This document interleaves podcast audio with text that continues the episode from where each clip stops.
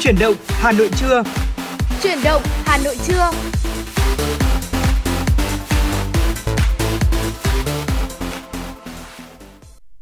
Thu Minh và Bảo Trâm xin gửi lời chào tới quý vị thính giả đang lắng nghe chương trình Chuyển động Hà Nội trưa. Quý vị đang à, lắng nghe chương trình của chúng tôi trên tần số FM 96 MHz của Đài Phát thanh và Truyền hình Hà Nội và chương trình cũng đang được phát trực tiếp trên trang web hanoitv.vn. Thu Minh và Bảo Trâm sẽ tiếp tục là người đồng hành cùng với quý vị thính giả trong 120 phút sắp tới, mang đến cho quý vị những chủ đề tin tức và những giây phút thư giãn cùng âm nhạc. Nếu quý vị có vấn đề quan tâm cần chia sẻ hoặc là có mong muốn được nhắn gửi bạn bè người thân một bài hát, một lời nhắn yêu thương thì hãy giữ sóng và tương tác với Bảo Trâm Thu Minh thông qua hotline của chương trình 024 3773 6688 hoặc là qua trang fanpage Chuyển động Hà Nội FM96. Và mở đầu cho Chuyển động Hà Nội buổi trưa ngày hôm nay, chúng tôi xin mời quý vị chúng ta hãy cùng đến với những tin tức Thưa quý vị và các bạn, theo báo cáo của Bộ Y tế, trong tháng 5 năm 2022, cả nước xảy ra 4 vụ ngộ độc thực phẩm với 15 người bị ngộ độc, trong đó có một người tử vong. Trong 5 tháng đầu năm 2022, cả nước xảy ra 11 vụ ngộ độc thực phẩm với 263 người bị ngộ độc, trong đó có 2 người tử vong.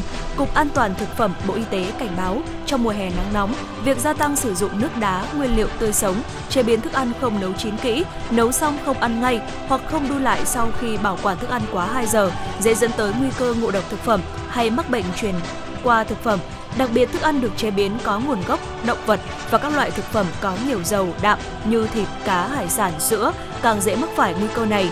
Càng ở những nơi thiếu nước sạch, trang thiết bị bảo quản không đầy đủ, không bảo đảm vệ sinh, nguy cơ ngộ độc thực phẩm càng cao. Để bảo đảm an toàn phòng tránh ngộ độc thực phẩm, bệnh truyền qua thực phẩm trong mùa hè, người dân cần lựa chọn mua và sử dụng những thực phẩm còn tươi, có nhãn mác ở những cửa hàng cố định. Đặc biệt lưu ý hạn sử dụng của sản phẩm, bảo đảm vệ sinh tay, vệ sinh dụng cụ ăn uống, dụng cụ chế biến thực phẩm, sử dụng nguồn nước sạch, bảo quản thực phẩm, bảo đảm vệ sinh, nhất là nên thực hiện ăn chín uống sôi. Theo Cục trưởng Cục An toàn Thực phẩm, nhiều người dân khi nghe thông tin không chính xác về động vật, nội tạng động vật, loại cây cỏ nào có công dụng bổ dưỡng hay bổ dương, trị bệnh là đem nguyên con, nguyên cây, nguyên củ, thả vào rượu ngâm rồi uống, từ rắn rết, bọ cạp, bìm bịp, các loại cỏ cây hoa lá đến hoa thuốc đến hoa thuốc viện, thậm chí cả những loại không hề có bằng chứng khoa học nhưng người dân vẫn nghĩ bổ và uống, không bổ ngang cũng bổ dọc. Trong khi đó, thực tế đã có nhiều trường hợp tử vong vì rượu ngâm. Thưa quý vị, mới đây, Bộ Lao động Thương binh và Xã hội phối hợp với Tổng Liên đoàn Lao động Việt Nam VCCI hoàn thiện dự thảo bộ quy tắc ứng xử về phòng chống quấy rối tình dục tại nơi làm việc. Thông tin được dư luận quan tâm nhất của dự thảo là hình thức quấy rối tình dục phi lời nói như dùng ngôn ngữ cơ thể, nhìn gợi tình, nháy mắt liên tục. Nhiều người cho rằng trên thực tế khó xác định được hành vi này. Lý giải cho băn khoăn của người lao động, các luật sư cho rằng mọi người chưa đặt bộ quy tắc này trong sự điều chỉnh của luật lao động và các văn bản có liên quan. Hiện chúng ta đã có đầy đủ cơ chế pháp lý để xử lý hành vi quấy rối. Luật sư Lê Minh Trường, giám đốc công ty luật Minh Khuê cho biết, chúng ta phải dựa vào việc đối tượng quấy rối này, người ta có đồng thuận hay không đồng thuận và người ta thể hiện sự phản đối này đối với ban lãnh đạo công ty và thủ trưởng cơ quan như thế nào. Trước đây, khái niệm quấy rối tình dục trong hệ thống pháp luật Việt Nam chưa đầy đủ, chưa rõ ràng, dẫn đến khó khăn khi xử lý. Bởi vậy, khái niệm quấy rối tình dục cần được hiểu một cách đầy đủ thống nhất, làm cơ sở để áp dụng các chế tài. Theo tiến sĩ Khuất Thu Hồng, người sáng lập và là viện trưởng Viện Nghiên cứu Phát triển xã hội, phải liệt kê chi tiết chúng ta mới xử lý được. Một người tố cáo người khác thì phải liệt kê ra được tại sao bạn nói rằng bạn cảm thấy đó là hành vi quấy rối tình dục. Bộ quy tắc đang được khuyến nghị áp dụng cho tất cả các loại hình doanh nghiệp, đơn vị sử dụng lao động, dù sản xuất hay kinh doanh dịch vụ, cả khu vực công và khu vực tư nhân, bất kể quy mô. Bộ Giao thông Vận tải yêu cầu các đơn vị quản lý thực hiện ngay việc bảo trì, vá ổ gà làm thêm hoặc có những cảnh báo để người dân biết được thực trạng của cầu. Tổng công ty Đường sắt Việt Nam đang kiểm định tổng thể để đề xuất giải pháp lâu dài, trong đó có việc sửa chữa đồng bộ cầu Long Biên khi chỉ trong một tháng đã xảy ra hai vụ thủng mặt cầu. Bên cạnh đó, công ty cổ phần đường sắt Hà Hải cần tăng cường theo dõi, kiểm tra trạng thái cầu, đánh dấu ngay các vị trí sung yếu như chuyển vị, biến dạng để kịp thời phát hiện xử lý các sự cố, đồng thời tăng cường các biển cấm tụ tập đông người, phương tiện trên mặt cầu, lối đi bộ hành, Việc sửa chữa này là hết sức cần thiết vì cầu Long Biên đã hơn 120 năm khai thác. Mới đây, Cục Đường sắt Việt Nam đã trình Bộ Giao thông Vận tải dự thảo quy hoạch mạng lưới đường sắt thời kỳ 2021-2030, tầm nhìn 2050. Trong quy hoạch này, Cục Đường sắt nêu phương án không sử dụng cầu Long Biên để kết nối đường sắt quốc gia, sẽ xây dựng tuyến đường sắt vành đai phía đông Hà Nội theo hướng Ngọc Hồi, Lạc Đạo, Yên Viên, Bắc Hồng, trong đó có đoạn từ Ngọc Hồi, tuyến phía Nam đến Lạc Đạo, tuyến phía Đông. Chiều tối hôm qua, mưa rào và rông mạnh, mưa lớn, cường độ lớn đã gây ngập úng trên hầu hết các quận huyện của thành phố Hà Nội. Thông tin từ công ty thoát nước Hà Nội cho thấy, chỉ trong vòng 1,5 tiếng đồng hồ, từ 18 giờ đến 19 giờ 30 phút, lượng mưa đo được cao nhất tại quận Tây Hồ, Bắc Từ Liêm, Đống Đa, Ba Đình, Thanh Xuân. Đến gần 20 giờ, nhiều tuyến phố nội đô đã bị ngập. Đường phố tưa thớt vì không nhiều người dám ra đường do mưa quá to và gió lớn. Công ty thoát nước Hà Nội đã phải vận hành 5 trạm bơm và các cửa đưa nước vào các hồ điều hòa, tăng khả năng tiêu thoát nước. Trước đó, cơn mưa vào chiều ngày 29 tháng 5 cũng khiến nhiều tuyến phố ở thủ đô Hà Nội đường biến thành sông, xe cộ chìm trong biển nước. Đại diện Tổ cục Khí tượng Thủy văn thuộc Bộ Tài nguyên và Môi trường cho biết đây là hiện tượng mưa rông nhiệt có cường độ lớn, vượt qua kỷ lục được thiết lập từ năm 1986. Sau một thời gian trinh sát vừa qua, đội quản lý thị trường số 1 cục quản lý thị trường thành phố Hà Nội phối hợp với các cơ quan chức năng bất ngờ kiểm tra một khu kho xưởng nằm trên địa bàn phường Thanh Trì, quận Hoàng Mai, Hà Nội, bắt quả tang một số đối tượng đang thực hiện hành vi dán nhãn cho các loại thuốc bảo vệ thực vật giả. Đây là các loại thuốc bảo vệ thực vật, thuốc trừ cỏ phổ biến tại Việt Nam, được nông dân cả nước tin dùng. Thế nhưng ít ai biết rằng tất cả những chai thuốc này đều là hàng giả. Hàng chục nghìn chai thuốc mang nhãn mác Trung Quốc sau khi nhập lậu về Việt Nam sẽ được mang đến khu kho xưởng này để phù phép thành hàng sản xuất trong nước rồi mang bán ra thị trường để qua mắt cơ quan chức năng. Các đối tượng ở bên kia biên giới thuê người đàn ông dân tộc Tày làm đầu mối nhập hàng, thay đổi nhãn mác và chuyển cho các đầu nậu tại Việt Nam tiêu thụ. Toàn bộ quá trình trao đổi thông tin được các đối tượng các ứng mạng xã hội và nói chuyện bằng tiếng Tày để tránh bị phát hiện. Trung bình cứ 4 giây, một chai thuốc trừ cỏ Trung Quốc đã được đội lốt thành hàng Việt. Không chỉ ngang nhiên sản xuất, buôn bán hàng giả, các đối tượng này còn bán những sản phẩm có chứa chất cấm như sản phẩm thuốc trừ cỏ Lifosim này. Trên bao bì có ghi rõ thành phần chứa glyphosate, một loại hóa chất độc hại đã bị cấm sử dụng trong các loại thuốc trừ cỏ ở Việt Nam. Từ tháng 6 năm 2021, chính đơn vị sản xuất tại Việt Nam đã dừng bán sản phẩm này ra thị trường, thế nhưng hàng giả thì vẫn tràn lan bất chấp các quy định của nhà nước nhằm thu lợi bất chính các cơ quan chức năng đã tạm giữ gần 13.000 chai thuốc bảo vệ thực vật giả thuộc 8 chủng loại khác nhau cùng hàng nghìn tem nhãn, vỏ thùng các tông phục vụ cho việc sản xuất hàng giả. Nếu tiêu thụ chót lọt số hàng này, các đối tượng đầu nậu ở trong và ngoài nước sẽ thu lợi bất chính hàng tỷ đồng. Trong khi đó, hậu quả từ các loại thuốc bảo vệ thực vật không rõ nguồn gốc thì không chỉ nông dân và người tiêu dùng gánh chịu mà còn ảnh hưởng nặng nề đến môi trường và sự phát triển bền vững. Quý vị vừa lắng nghe những tin tức do phóng viên Thu Vân của chúng tôi thực hiện. Còn bây giờ xin mời quý vị chúng ta cùng quay trở lại với không gian âm nhạc, ca khúc Vào Hạ qua sự thể hiện của ca sĩ Đoàn Trang.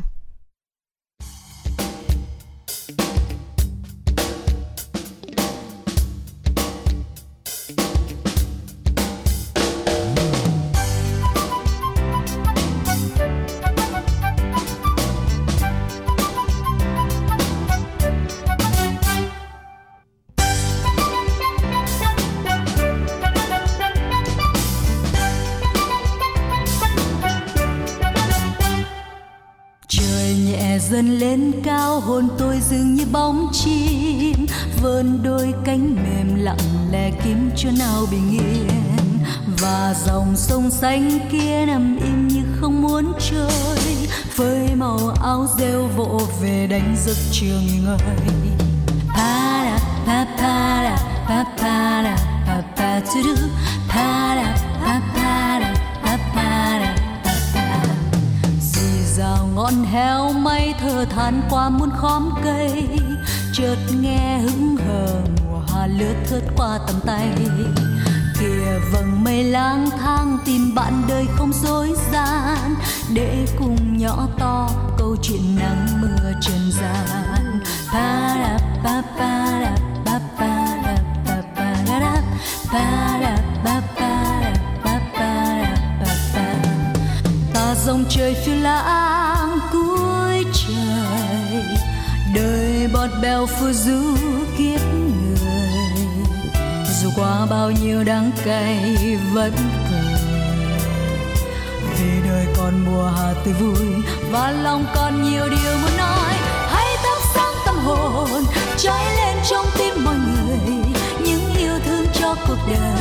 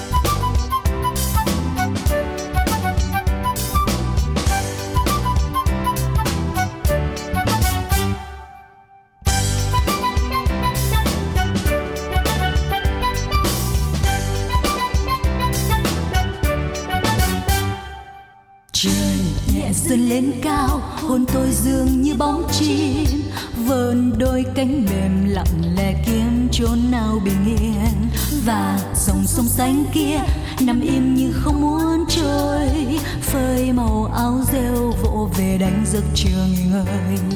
Hay là, hay hay là, hay hay là hay là hay là, hay hay là, hay hay là từ dì rào ngọn heo mây thở than qua muôn khóm cây. Chợt nghe hứng hờ mùa hạ lướt thướt qua tầm tay. Kia vầng mây lang thang tìm bạn đời không dối gian, để cùng nhỏ to câu chuyện nắng mưa trần gian. Hay là, hay hay là, hay hay là tu ra tu du hay là, hay hay là, hay hay là tu ta dòng trời phiêu lãng cuối trời, đời bọt bèo phù du kiếp người. Dù qua bao nhiêu đắng cay vẫn cười mùa hạ tươi vui và lòng còn nhiều điều muốn nói. Hãy thắp sáng tâm hồn, cháy lên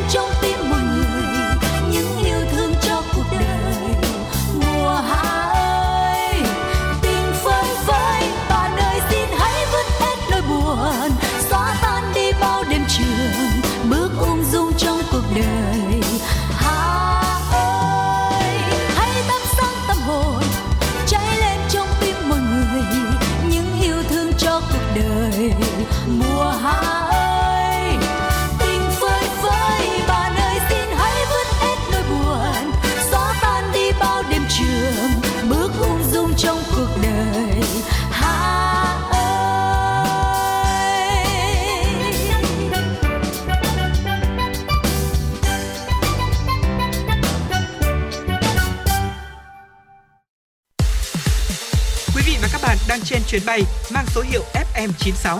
Hãy thư giãn, chúng tôi sẽ cùng bạn trên mọi cung đường. Hãy giữ sóng và tương tác với chúng tôi theo số điện thoại 024 3773 6688. Quý vị thân mến và vừa rồi là giai điệu vui tươi của ca khúc Vào Hạ qua sự thể hiện của nữ ca sĩ Đoan Trang. Còn bây giờ xin mời quý vị chúng ta hãy cùng uh, nhâm nhi một chút cà phê trưa trong chuyên mục cà phê trưa của truyền động Hà Nội trưa. Dạ vâng ạ. Và chủ đề ngày hôm nay thì ờ, chúng tôi muốn giới thiệu tới cho quý vị một câu chuyện. Ờ, đó chính là uh, câu chuyện về một nam sinh đã chế tạo ra một thiết bị đuổi chó cực kỳ hiệu quả. Uh, thiết bị đuổi chó của Nguyễn Tấn Minh và Phạm Nguyễn Phú Sĩ là một sản phẩm vô cùng độc đáo để lại điểm nhấn trong cộng đồng, đặc biệt là với những người đam mê nghiên cứu bởi ý tưởng mang tính ứng dụng cũng như là ý nghĩa thực tiễn cao. Uh, xuất phát từ tuổi thơ đầy ám ảnh vì từng bị chó đuổi và cắn, Nguyễn Tấn Minh rất lo lắng sợ hãi mỗi khi đến gần chó. Chính vì thế mà cậu bạn đã sáng chế ra thiết bị đuổi chó có tên là DS Dog Security, hoạt động trên cơ thể thu thập âm thanh của tiếng chó sủa, sau đó nhận diện phân tích và khi ngưỡng âm thanh vượt mức cho phép thì sản phẩm sẽ phát ra sóng siêu âm khiến cho con chó ức chế khó chịu và bỏ đi. Và thiết bị đuổi chó có tên là DS Dog Security thì hoạt động trên cơ chế là sẽ thu thập âm thanh của tiếng chó sủa, sau đó thì sẽ nhận diện và phân tích Mục đích chủ yếu của sản phẩm trên đó là có thể bảo vệ các bạn nhỏ trước những loại chó dữ. Thiết bị này có hai cơ chế sử dụng, cơ chế thủ công và cơ chế tự động. Cơ chế thủ công là khi bấm nút, thiết bị này sẽ phát ra sóng siêu âm nhằm xua đuổi chó. Còn cơ chế tự động thì có thêm một chiếc micro để thu chó. Nếu vượt ngưỡng sẽ phát ra sóng siêu âm mạnh để bảo vệ người dùng và sóng siêu âm thì không gây ồn và ảnh hưởng đối với người sử dụng. Dạ vâng ạ, và sản phẩm thì đã được Nguyễn Tấn Minh thử nghiệm trên đàn chó bao gồm 11 con, bao gồm cả chó ta và chó ngoại ở một gia đình tại Bắc Ninh. Kết quả cho thấy là khi phát ra sóng siêu âm thì 9 con bỏ đi, hai con to nhất đàn đứng lại không dám sủa và cũng không tấn công người lạ.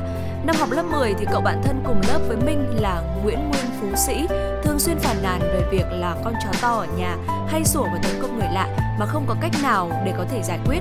Nghe Sĩ bày tỏ nguyện vọng muốn có một chiếc máy đuổi chó giữ, Minh đã hào hứng rủ bạn bắt tay vào nghiên cứu. Và khi tìm hiểu thông tin trên thị trường thì hai bạn đã phát hiện ra rằng là đã có những cái loại máy đuổi chó bằng sóng siêu âm nhập từ nước ngoài, thế nhưng giá thành cao, ở khoảng tầm hơn 2 triệu đồng chỉ phù hợp với những gia đình có điều kiện. Và sau khi tham khảo tài liệu trên mạng thì có nhiều cách để đuổi chó bằng ánh sáng hóa chất và âm thanh. Minh và dì đã quyết định là sẽ chế tạo ra một máy đuổi chó made in việt nam bằng sóng siêu âm. Vì cách này vừa an toàn này lại không gây hại cho người sử dụng nhất là đối với trẻ nhỏ. Và giá lại rất là rẻ với tên gọi là DS Dog Security. Và giá thành sản phẩm thì chỉ bằng 1 phần 10 giá nhập ngoại thôi ạ. À, khi bắt tay vào nghiên cứu sản phẩm thì sĩ đường đi du học ở Mỹ nên việc hoàn thiện sản phẩm đã giao lại cho mình Phần khó khăn nhất mà cậu bạn gặp phải là lập trình, tạo cơ chế thông minh cho thiết bị. Minh cho biết là mục tiêu sẽ tập trung vào việc học và thi đỗ vào trường đại học Y Hà Nội. Sau đó cậu sẽ quay trở lại nghiên cứu cải tiến thiết bị máy đuổi chó nhỏ gọn, bắt mắt và có thể nhận biết nhiều tiếng chó số khác nhau. Ngoài ra thì thiết bị sẽ có thêm các tính năng như là định vị ờ, GPS, hỗ trợ người dùng khi mà gặp nguy hiểm, lắp thêm đèn pin chiếu sáng khi mà đi trời tối và gắn thêm công nghệ gọi khẩn cấp ROS trong các tình huống bình thường thì nó có thể là sử dụng như một chiếc đèn pin, một thiết bị định vị cho các chuyến đi dã ngoại và du lịch. Dạ vâng ạ. Và thông qua câu chuyện này thì Thu Minh thấy rằng là đúng là các bạn trẻ bây giờ rất là giỏi đúng không ạ? Và có rất là nhiều những cái sự sáng tạo giúp ích cho cuộc sống. Và vừa rồi chính là một thiết bị có khả năng ờ, đuổi chó. Thực sự là ở xung quanh của Thu Minh thì cũng có rất là nhiều người. Tuy rằng chó chúng ta biết đối với nhiều người thì sẽ là những con vật rất là đáng yêu. Tuy nhiên là vẫn không kể là sẽ có những con chó mà giữ cũng như là nó nếu như mà có những cái sơ suất thì nó có thể là sẽ tấn công người lạ và để lại những cái hậu quả nặng nề. Và thậm chí là có những người bạn của thu minh kể cả là những cái con chó hiền nhất ấy, khi mà uh, nó đến gần thôi cũng là cũng đã cảm thấy rất là sợ rồi. Thu minh nghĩ là nó thuộc về cái vấn đề tâm lý. Thì một cái thiết bị như thế này thì có lẽ rằng là sẽ giúp ích được một uh, điều gì đó. Quan trọng nhất là nó made in Việt Nam và nó cũng có giá thành rất là rẻ. Vâng, bà Trâm nghĩ là nếu như mà sản phẩm này thực sự được ra đưa ra thị trường thì sẽ được rất là nhiều phụ huynh quan tâm và sẽ mua về cho con mình sử dụng, đặc biệt là các bạn nhỏ bởi vì các bạn ấy chưa thực sự là ý ừ. thức được nguy hiểm đến từ ờ, những cái con chó lạ và thường thì trẻ nhỏ thấy những cái vật dễ thương thì sẽ rất là đến gần và tiếp cận. Tuy nhiên thì không phải là chú chó nào thì cũng gọi là hiền dịu như Thu Minh ừ. chia sẻ. Và uh, với một cái sáng kiến như thế này thì uh, có lẽ là bạn Minh cũng đã gọi là có một cái dấu ấn trong tuổi mới của mình ừ. bằng một cách là sáng chế một thiết bị uh, rất là hiệu ích và có ích trong cuộc sống của mọi người. Còn bây giờ thì để tiếp tục chương trình, xin mời quý vị chúng ta hãy cùng thư giãn với ca khúc Tình ca tình ta qua sự thể hiện của ca sĩ Kid.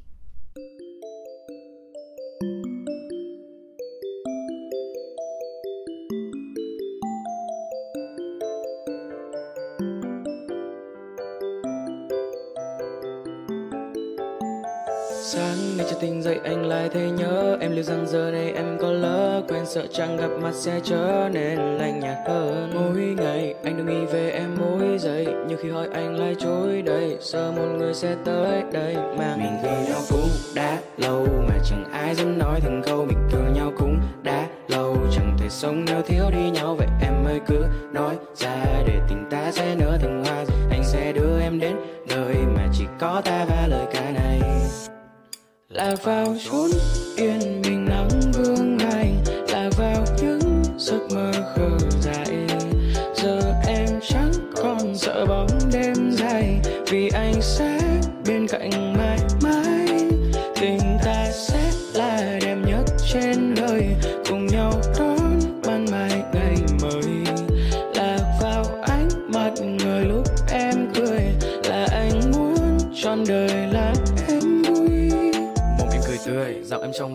mang em về nhà nuôi. Điều này anh chắc được thấy em luôn vui. Dạng người trên mặt là bao nhiêu rắc rối muộn phiền sẽ quên sạch. Yeah, um, em luôn tươi tắn như là dạ quỳ. Không ai đứng nhất vì em đã nhì. Dẫu cho mai này hay ta già đi tình anh vẫn đầy rồi xa nhau cũng đã lâu mà chẳng ai dám nói thành câu mình thương nhau cũng đã lâu. Chẳng thể sống nếu thiếu đi nhau vậy em ơi cứ nói ra. Để tình ta sẽ nở thành hoa rồi anh sẽ đưa em đến nơi mà chỉ có ta và lời ca này. Anh sẽ viết viết về tình ca viết viết về tình ta anh sẽ viết viết bài tình ca viết viết về tình ta anh sẽ viết về buổi sáng tính mơ em dậy sớm nhưng vẫn rất xinh cờ làm bữa sáng cho những đứa con mình anh hạnh phúc vui đến ngân ngỡ anh sẽ hát tu tu tu tu tu tu tu tu anh sẽ hát tu tu tu tu tu tu tu tu và anh hát tu tu tu tu tu tu tu tu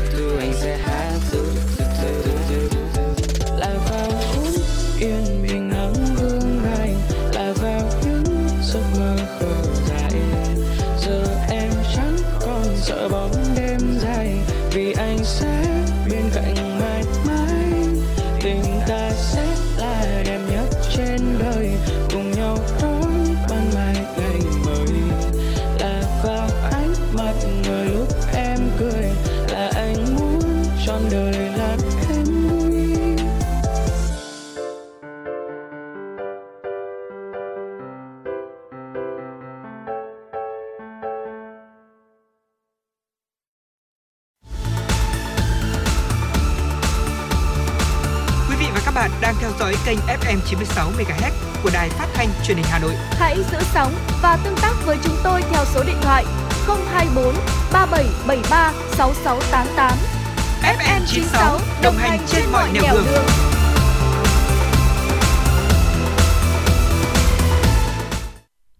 Dạ vâng thưa quý vị và các bạn, ngay sau đây chúng ta sẽ cùng tiếp tục đến với những à, tin tức do phóng viên Thu Vân của chương trình thực hiện và gửi về cho chúng tôi. Thưa quý vị, nhân chuyến thăm và làm việc tại Việt Nam, đoàn đại biểu cấp cao thanh tra nhà nước Lào đã đến thăm và làm việc tại Ngân hàng Thương mại Cổ phần Đầu tư và Phát triển Việt Nam BIDV và Tập đoàn Điện lực Việt Nam EVN. Đoàn do ông Kham Phan Phong Mafat, Ủy viên Bộ Chính trị, Bí thư Trung ương Đảng, Chủ nhiệm Ban Kiểm tra Trung ương Đảng Nhân dân Cách mạng Lào, trưởng ban phòng chống tham nhũng Trung ương, Tổng thanh tra nhà nước Lào làm trưởng đoàn. Tại buổi tiếp, ông Phan Đức Tú, Chủ tịch Hội đồng Quản trị BIDV bày tỏ sự vui mừng được tiếp đón đoàn đại biểu cấp cao thanh tra nhà nước Lào, đồng thời bày tỏ cảm ơn Đảng, nhà nước Lào đã hỗ trợ tạo điều kiện cho các hoạt động hợp tác tại Lào của các ngân hàng Việt Nam, trong đó có BIDV. Với 23 năm có mặt tại thị trường Lào, BIDV hiện có một văn phòng đại diện và hai hiện diện thương mại. Cảm ơn sự đón tiếp trọng thị của lãnh đạo BIDV, ông Khamphan Phong cho biết chuyến thăm làm việc của đoàn cấp cao thanh tra nhà nước Lào diễn ra trong bối cảnh đang có nhiều hoạt động thiết thực kỷ niệm mối quan hệ hợp tác giữa Việt Nam và Lào.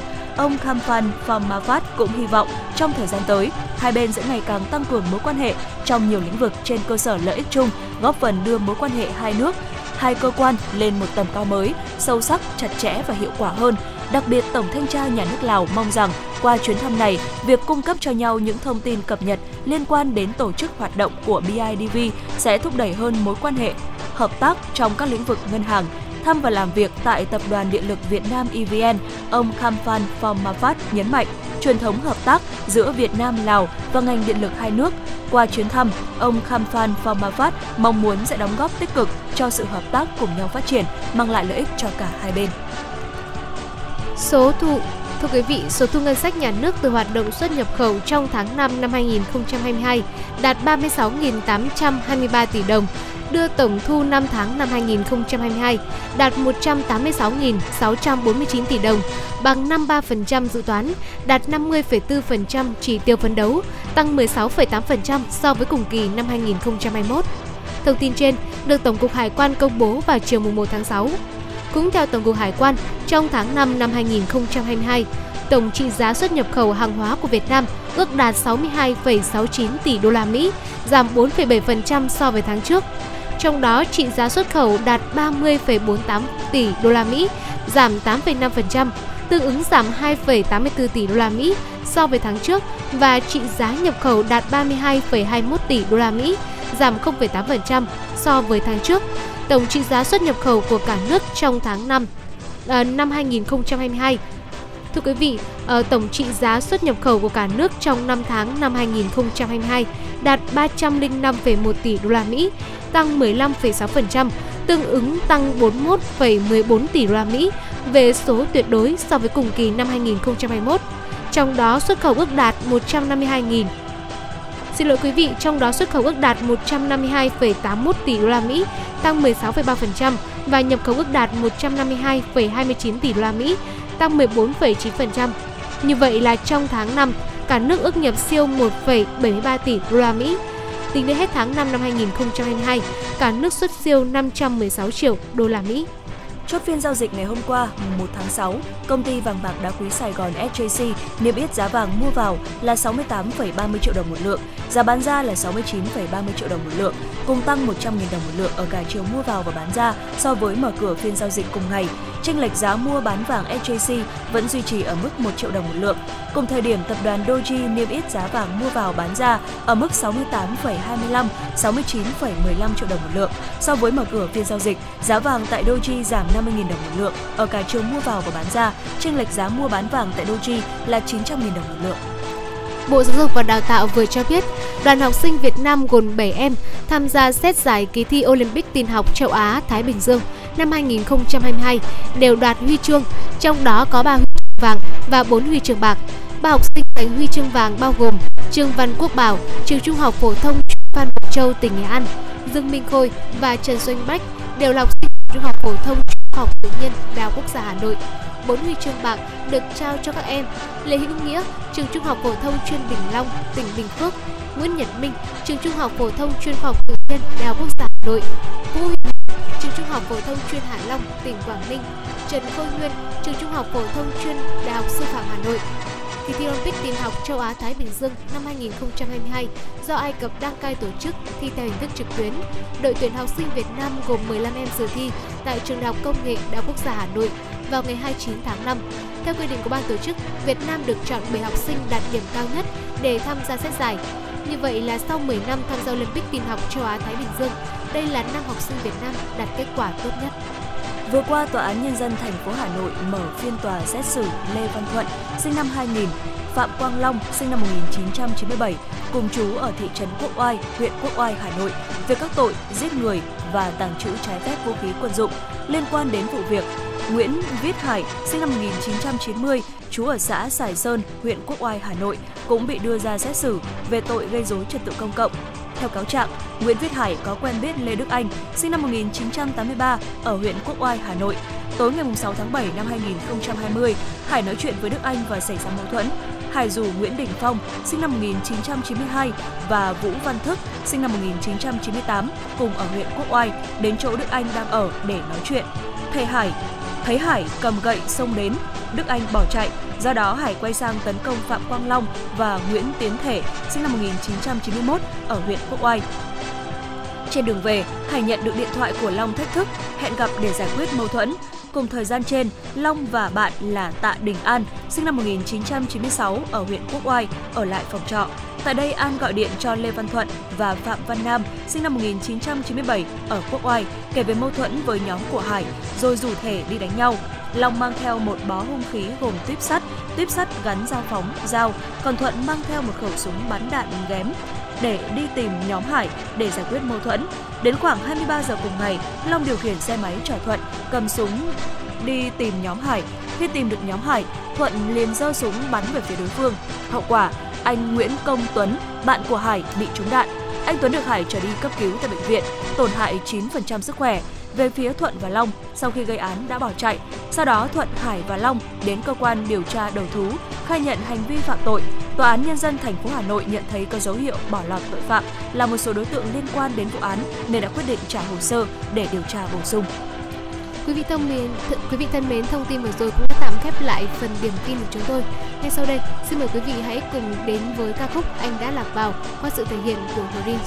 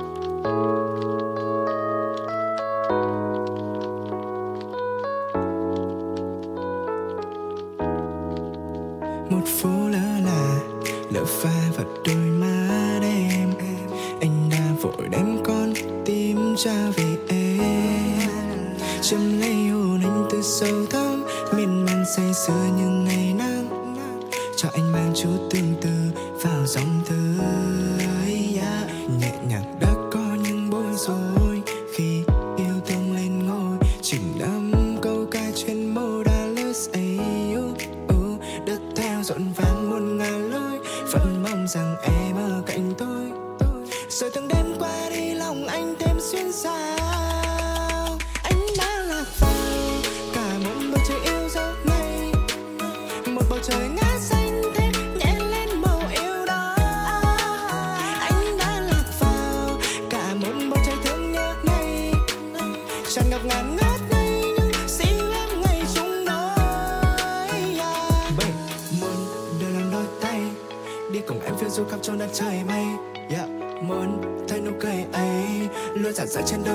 nồng say. Giữa cuộc đời đầy những suy tư chơi với phong bạc cơ bên anh. Sợ đôi lời người đó bóng gió quên đi nơi anh xóa mong manh. Nơi khai chạm bờ vai đó hoa đi tìm ai? Anh vẫn luôn ở đây cho tiếng yêu ngày bạn mai nhẹ nhàng đã có những bối rối. Khi yêu thương lên ngôi chìm đắm câu ca trên mô lướt ấy uh, uh, đưa theo dọn vàng muôn ngàn lối.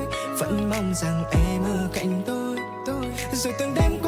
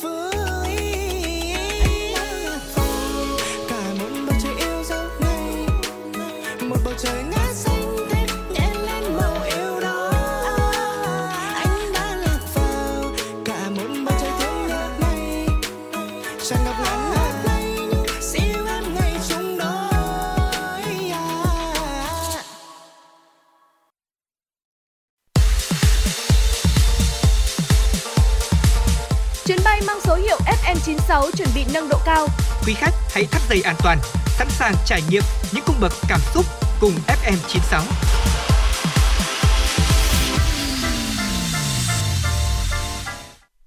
Quý vị vừa được thưởng thức giai điệu của ca khúc Anh đã lạc vào. Còn bây giờ xin mời quý vị chúng ta hãy cùng quay trở lại với chuyên mục cảm xúc trong chuyển động Hà Nội ờ, trưa ngày hôm nay. À, quý vị thân mến, ờ, như Bảo Trâm và Thu Minh cũng đã có chia sẻ trong chuyển động Hà Nội sáng ngày hôm nay thì ờ, thời điểm bây giờ là tháng 6 và các bạn học sinh hoặc là các bạn sinh viên cũng bắt đầu ờ, kết thúc cái kỳ học của mình và chuẩn bị bước sang một môi, một môi trường mới. Và những cái môi trường cũ thì luôn để lại cho chúng ta những cái kỷ niệm. Và ngày hôm nay thì ờ, tác giả của một bài viết mái nhà thứ hai cũng đã có những cảm xúc riêng của ờ, mình.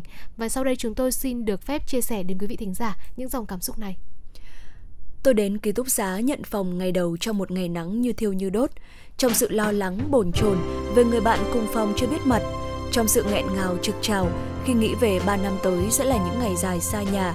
Tôi nhìn tòa nhà 4 tầng trước mắt với cảm xúc vỡ vụn, tựa như những mảnh nứt của mặt tường. Vẫn nhớ đêm đầu tiên tôi ở căn phòng ấy, đứng ở ngoài ban công nhỏ hẹp, tôi có viết vài dòng trên Instagram rằng vẫn là ánh trăng ấy nhưng không phải ánh trăng nhà tôi. Rồi tôi khuỵu xuống thầm bật khóc vì ngại ngùng với đứa bạn cùng phòng mà chỉ dám khe khẽ thổn thức. Thật buồn cười khi mọi người hôm đó hay về sau nhắc đến một đứa trẻ lớp 10 vẫn còn khóc ngày đầu xa nhà. Nhưng họ đều không biết rằng tôi khóc vì tôi nghĩ đến không chỉ 3 năm cấp 3 mà còn 4 năm đại học, rồi những ngày làm xa phải thuê trọ và rồi cuối cùng về nhà chồng. Hóa ra, thời gian tôi ở bên gia đình trọn vẹn chỉ ngắn ngủi trong 16 năm cuộc đời. Khoảng nửa tháng tiếp theo, hai chúng tôi chỉ giấu mình trong phòng với những giấc ngủ triền miên sau năm tiết học mệt nhoài của buổi sáng, với những bữa cơm qua loa, với những thì giờ vô nghĩa, không quá vui nhưng cũng chẳng quá sầu. Cuộc đời vốn dĩ luôn tồn tại những mối nhân duyên với xuất phát điểm thật kỳ lạ và bất ngờ mà chúng ta chẳng bao giờ nghĩ tới. Chúng tôi gặp hai người bạn ấy trong một tối mùa hè mát mẻ. Mỗi đứa cầm một bát mì tôm đứng ngoài ban công của tầng với lý do rằng người chị cùng phòng không cho ăn mì tôm ở trong. Bốn chúng tôi, bốn đứa trẻ đến từ những miền quê xa lạ, giữa cơn gió mùa hạ thổi mát tâm hồn, nhìn nhau trong những ánh mắt vừa bất ngờ, vừa buồn cười. Thật ra chúng tôi trong mắt hai đứa nhóc ấy cũng hài hước chẳng kém khi một đứa mặc đồ ngủ in hình quả chuối, một đứa thì mặc áo Gucci đỏ, đỏ mua với giá 100 nghìn ngoài chợ. Cứ ngỡ chúng tôi sẽ chỉ như những người bạn xã giao, gật đầu chào cho có vì ba năm còn đụng mặt. Nào có ngờ từ giây phút ấy, ba năm học ấy và giờ phút ấy, thậm chí về sau, chúng tôi đã trở thành người một nhà và trở thành những người quan trọng trong đời nhau. Tôi vẫn nhớ mãi bốn chúng tôi nhoài người ra lan can, đứa nhóc cao lều khều đeo kính vuông còn chưa biết tên khi ấy chỉ lên tầng cao nhất của tòa chung cư trước mặt rồi nói chắc nịch rằng sau này cả bốn chúng mình cùng góp tiền chung một căn ở đấy đi. Dẫu chúng tôi mới lần đầu gặp mặt, dẫu chúng tôi còn chẳng biết ngày mai còn có thể nói chuyện hay là không, dẫu chúng tôi còn chưa biết gì về nhau. Thật ra thì tôi vẫn luôn cảm thấy rằng không có một mối quan hệ nào trên đời là tình cờ. Hết thảy đều là sự sắp đặt của số mệnh những lần va chạm, những cuộc trò chuyện ngắn, rồi những biến cố bất ngờ xảy đến khiến chúng tôi mỗi ngày lại thêm gần nhau hơn. Dần già chúng tôi qua lại hai phòng mỗi ngày một nhiều và bỗng một ngày nào đó nhận ra dường như hai phòng như hòa lại thành một. Sau này đứa bạn cùng phòng tôi về nhà, người chị với hai đứa nhóc kia cũng ra trường, không còn những ngày năm đứa nằm chen chúc trên ba cái giường đơn, cũng không còn những ngày lén lút nấu đồ ăn trong phòng nữa. Tháng ngày sau chỉ còn ba chúng tôi bên nhau, độc chiếm hai căn phòng. Cuộc sống cứ thế nối tiếp, ba đứa ba lớp khác nhau, cùng đi học rồi cùng khoác tay nhau trở về. Từ xuân sang hạ, từ thu sang đông, không mùa nào thiếu những đêm dài với hàng ngàn câu chuyện trên lớp. Không tháng nào thiếu những tối ngồi dưới ghế đá của ký túc, cùng tựa vào nhau, ngắm nhìn phía xa xôi bầu trời. Không tuần nào không có những bữa cơm thiếu tiếng cười tiếng nói. Chúng tôi chung đường đến trường, chung đường về nhà, chung một bầu trời và chung một tình yêu trọn vẹn và chân thành nhất. Nhưng đời học sinh ngắn ngủi là thế, chúng tôi thuộc về mùa hạ ấy, nhưng mùa hạ ấy buồn thay lại không phải là của chúng tôi. Phượng vĩ đỏ rực cả góc trời cũng là khoảnh khắc mùa hạ của chúng tôi kết thúc. Hạ năm này, tôi không còn mong chờ tiếng ve sầu ngân nga khúc ca nữa, cũng không mong chờ sắc đỏ của Phượng, sắc tím của bằng lăng, thậm chí tôi còn cầu nguyện nó đừng đến. Vì tôi biết, khi những tín hiệu ấy vươn mình trỗi dậy, Kết cục của chúng tôi là tạm biệt. Chúng tôi càng cố gắng níu chờ những ngày cuối cùng bên nhau lại bao nhiêu thì thời gian càng vô tình trôi nhanh bấy nhiêu. Trước ngày cuối cùng, chúng tôi cùng đi trên con đường về kết túc ấy, không biết bao nhiêu nghìn bước chân. Chúng tôi ngồi trên chiếc ghế đá quen thuộc và tỉ tê những câu chuyện cũ, tưởng như bao ngày bình thường khác. Không nói những lời xến xúa, cũng không nghẹn ngào xúc động, vì chính trong tâm trí chúng tôi cũng chẳng tin rằng, chỉ nốt mai thôi, ba đứa sẽ không còn những ngày ăn cùng nhau, đi cùng đường hay là nằm bên nhau dưới mái nhà này nữa. Nhiều khi tôi tự hỏi có phải chăng vì ta đã vô tình nhiều lần không trân trọng thời gian, nên nó mới lướt qua nhanh đến thế. Để ta khi giật mình ngỡ ngàng trong mỗi luyến tiếc, thì mọi thứ đã kết thúc thật rồi.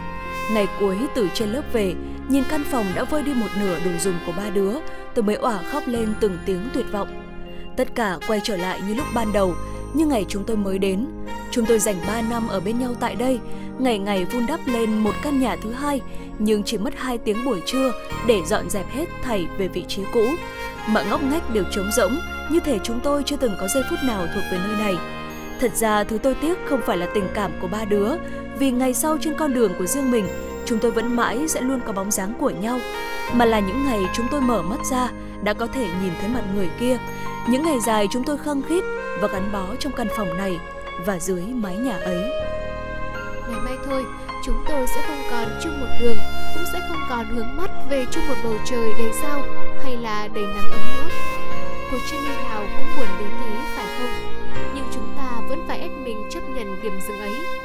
Có lẽ sau này, trong những ngày dài thanh thang, tôi chợt nhớ đến Huệ, nhớ đến ký túc xá, nhớ đến những ngày trời xanh thổn thức hay những hôm mưa sông nặng trĩu và nhớ đến những ngày dài vô tận chúng tôi dựa vào nhau với những câu chuyện không hồi kết. Chỉ muốn nói cảm ơn Huệ, cảm ơn ký túc xá đã cho tôi một chốn về thứ hai, cảm ơn ký túc xá đã cho tôi một nơi an ủi, những điểm tựa tâm hồn an yên, Cảm ơn đã xoa dịu tôi những ngày rơi vào trong bể sâu cô độc và buồn bã. Và hơn thế, cảm ơn đã cho tôi những người bạn quan trọng nhất của đời mình. Tôi không biết trên ba cung đường riêng biệt không hề có một nút thắt giao nào giao nhau, chỉ có ba chúng tôi cùng nắm chắc sợi dây của tình bạn để không lạc đường, bao giờ sẽ bị thời gian làm hao mòn. Thế nhưng tôi thật sự mong mấy đứa nhóc ấy nếu có đọc được dòng này, nhất định tương lai sẽ nở hoa, trái tim sẽ kết trái ngọt. Hy vọng đứa nào ra khơi cũng đều căng buồm xuôi gió, thượng lộ bình an, thuận lợi đến được cái đích mình mong cầu. Hy vọng họ sẽ luôn hừng hực ngọn lửa nhiệt thành như tuổi 17-18. Hy vọng họ sẽ vững vàng như đại thụ vượt qua mọi thử thách trước mắt. Dẫu đôi khi đường đời không như ta mong muốn, những trông tranh gập ghềnh, những ngày nắng gắt hay là mây đen, nhưng hãy luôn nhớ rằng chỉ cần nhìn sang bên cạnh, chúng ta vẫn luôn sẵn sàng có nhau. Và ở một nơi nào đó chúng ta vẫn sẽ vĩnh viễn đợi nhau trở về như những ngày chờ đợi nhau dưới mái nhà này. Ngày mai ngày sau và ngày sau nữa ta sẽ không còn tư cách gì để gọi nơi ấy là phòng bọn mình. Rồi những năm sau năm sau nữa ta vẫn sẽ luôn gọi nhau bằng cái tên là bạn cùng phòng ký túc xá và người một nhà. Tôi xin lấy lại hết những kỷ niệm chúng tôi cố gắng vun đắp và cất giữ trọn vẹn chân thành nhất trong cả trái tim và cả tâm trí mình. Chúng ta kết thúc ở đây là để mở ra một hành trình mới, một hành trình vẫn tiếp tục sát cánh bên nhau. Tôi đến ký túc xá nhận phòng ngày đầu trong một ngày nắng như thiêu như đốt, và ngày tôi ra về, tôi có thêm những người bạn và một mái nhà thứ hai.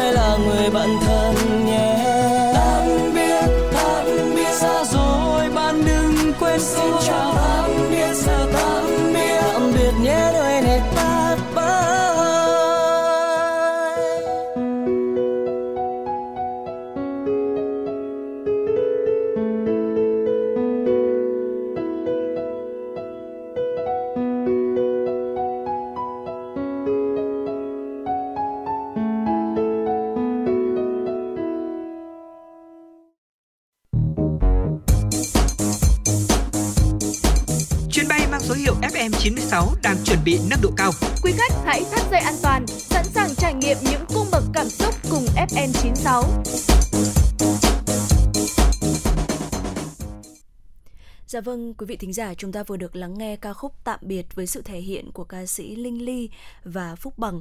À, đúng là trong khoảng thời gian này thì à, là khoảng thời gian mà chúng ta sẽ được chứng kiến rất là nhiều những lời tạm biệt của các bạn học sinh, sinh viên khi mà chúng ta sắp sửa chào đón một mùa hè này, cũng như là à, đối với một số bạn thì à, có lẽ rằng là chúng ta sẽ chia tay những người bạn cũ để chuẩn bị chuyển sang một cấp học mới với những người bạn mới và thậm chí là có những uh, bạn uh, học sinh sinh viên năm cuối đại học thì chúng ta cũng sẽ chuẩn bị uh, tạm biệt quãng đời học sinh để uh, bước ra ngoài đời và chúng ta bắt đầu một cái hành trình mới trong cuộc đời của mình.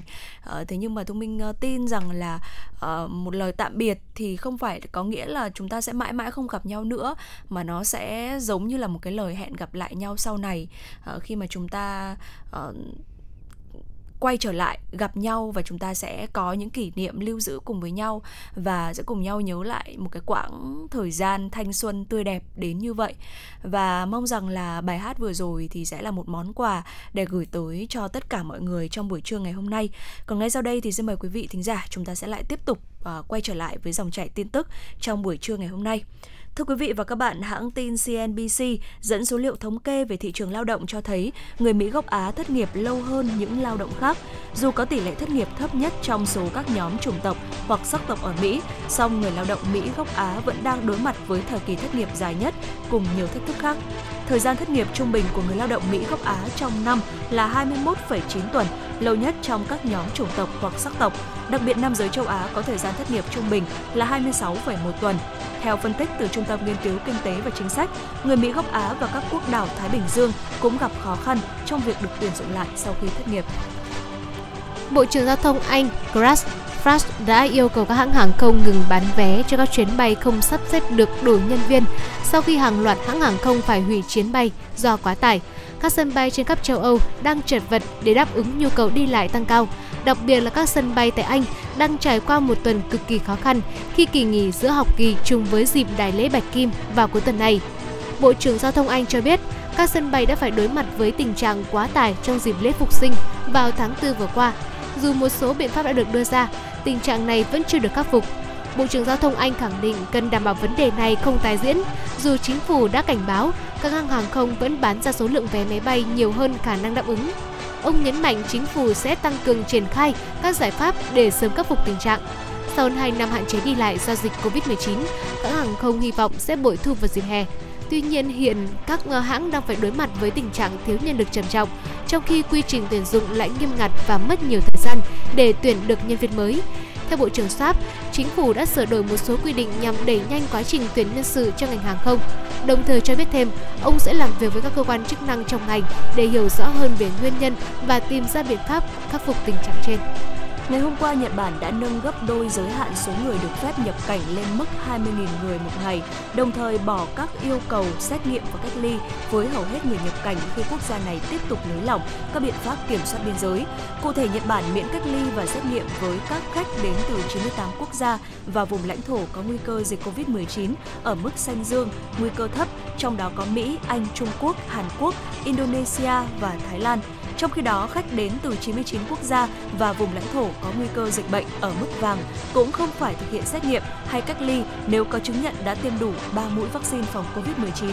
Như vậy, khoảng 80% lượng khách đến Nhật Bản được miễn các quy định trên. Những người đến từ các quốc gia vùng vàng không có chứng nhận tiêm phòng cũng như những người đến từ vùng đỏ sẽ không được miễn các quy định trên. Nhật Bản đang tìm cách đơn giản hóa các yêu cầu nhập cảnh với khách quốc tế để phù hợp với tình hình chung của nhóm 7 nước công nghiệp phát triển hàng đầu thế giới G7. Bên cạnh đó, bên cạnh việc tiếp tục nới lỏng các quy định nhập cảnh, Nhật Bản cũng dự định nối lại hoạt động tiếp đón du khách du lịch quốc tế theo từng giai đoạn từ ngày 10 tháng 6. Trong cuộc gặp mới đây giữa Bộ Biển và Nghề cá Indonesia và Cục Quản lý Chất lượng Sản phẩm Thủy sản Quốc gia NFQS của Hàn Quốc, hai bên đã cam kết tăng cường quan hệ đối tác trong lĩnh vực biển và nghề cá, đặc biệt trong việc đảm bảo chất lượng sản phẩm. Trong một thông cáo vào ngày 30 tháng 5, quan chức của KKP, ông Hari Mariadi đã nhấn mạnh Indonesia và Hàn Quốc có lịch sử quan hệ hợp tác tốt đẹp trong lĩnh vực biển và nghề cá, trong đó có thương mại thủy sản. Hai bên đã chính thức thiết lập quan hệ hợp tác trong lĩnh vực đảm bảo chất lượng và an toàn thủy sản vào ngày 2 tháng 9 năm 2016. Tại cuộc gặp, hai bên đã nhất trí thông qua thỏa thuận hợp tác trong lĩnh vực quản lý chất lượng và an toàn vệ sinh đối với các sản phẩm thủy sản xuất nhập khẩu. Hai bên cũng đánh giá cao và ghi nhận hệ thống đảm bảo chất lượng và an toàn thủy sản ở cả hai quốc gia. Trong đó thì Bộ Biển và Nghề cá Indonesia đã cam kết tiếp tục tăng cường trao đổi và tìm kiếm các giải pháp nhằm thúc đẩy thương mại cũng như quan hệ hợp tác hữu nghị giữa hai nước. Theo ông Mariani, một trong những nhiệm vụ của tổ chức này là ngăn chặn sự xuất hiện và lây lan của các dịch bệnh trên thủy sản cũng như giám sát chất lượng và an toàn thức ăn thủy sản. Ngoài ra, bộ này còn xử lý và giám sát các sản phẩm sinh vật biển biến đổi gen theo quy định của luật số 21 năm 2019 về kiểm dịch động vật, thủy sản và thực vật. Dạ vâng thưa quý vị, vừa rồi là những ờ, tin tức do phóng viên của chương trình thực hiện.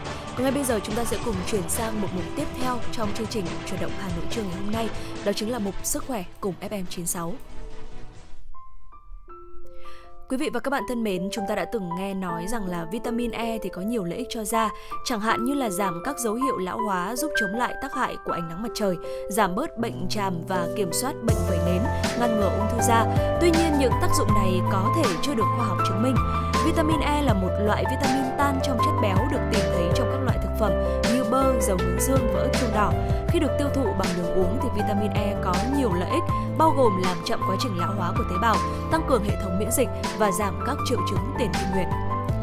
Riêng đối với làn da, tác dụng chính của vitamin E giống như một chất chống oxy hóa.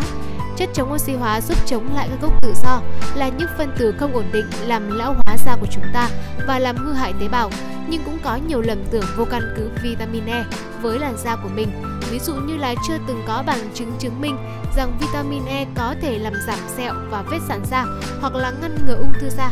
Mặc dù là có nhiều lợi ích đã được chứng minh của vitamin E đối với sức khỏe của làn da cũng như là sức khỏe cơ thể, nhưng cũng có một số lầm tưởng thiếu bằng chứng khoa học. Và dưới đây là những gì mà bạn cần biết về lợi ích và những tác dụng phụ của vitamin E.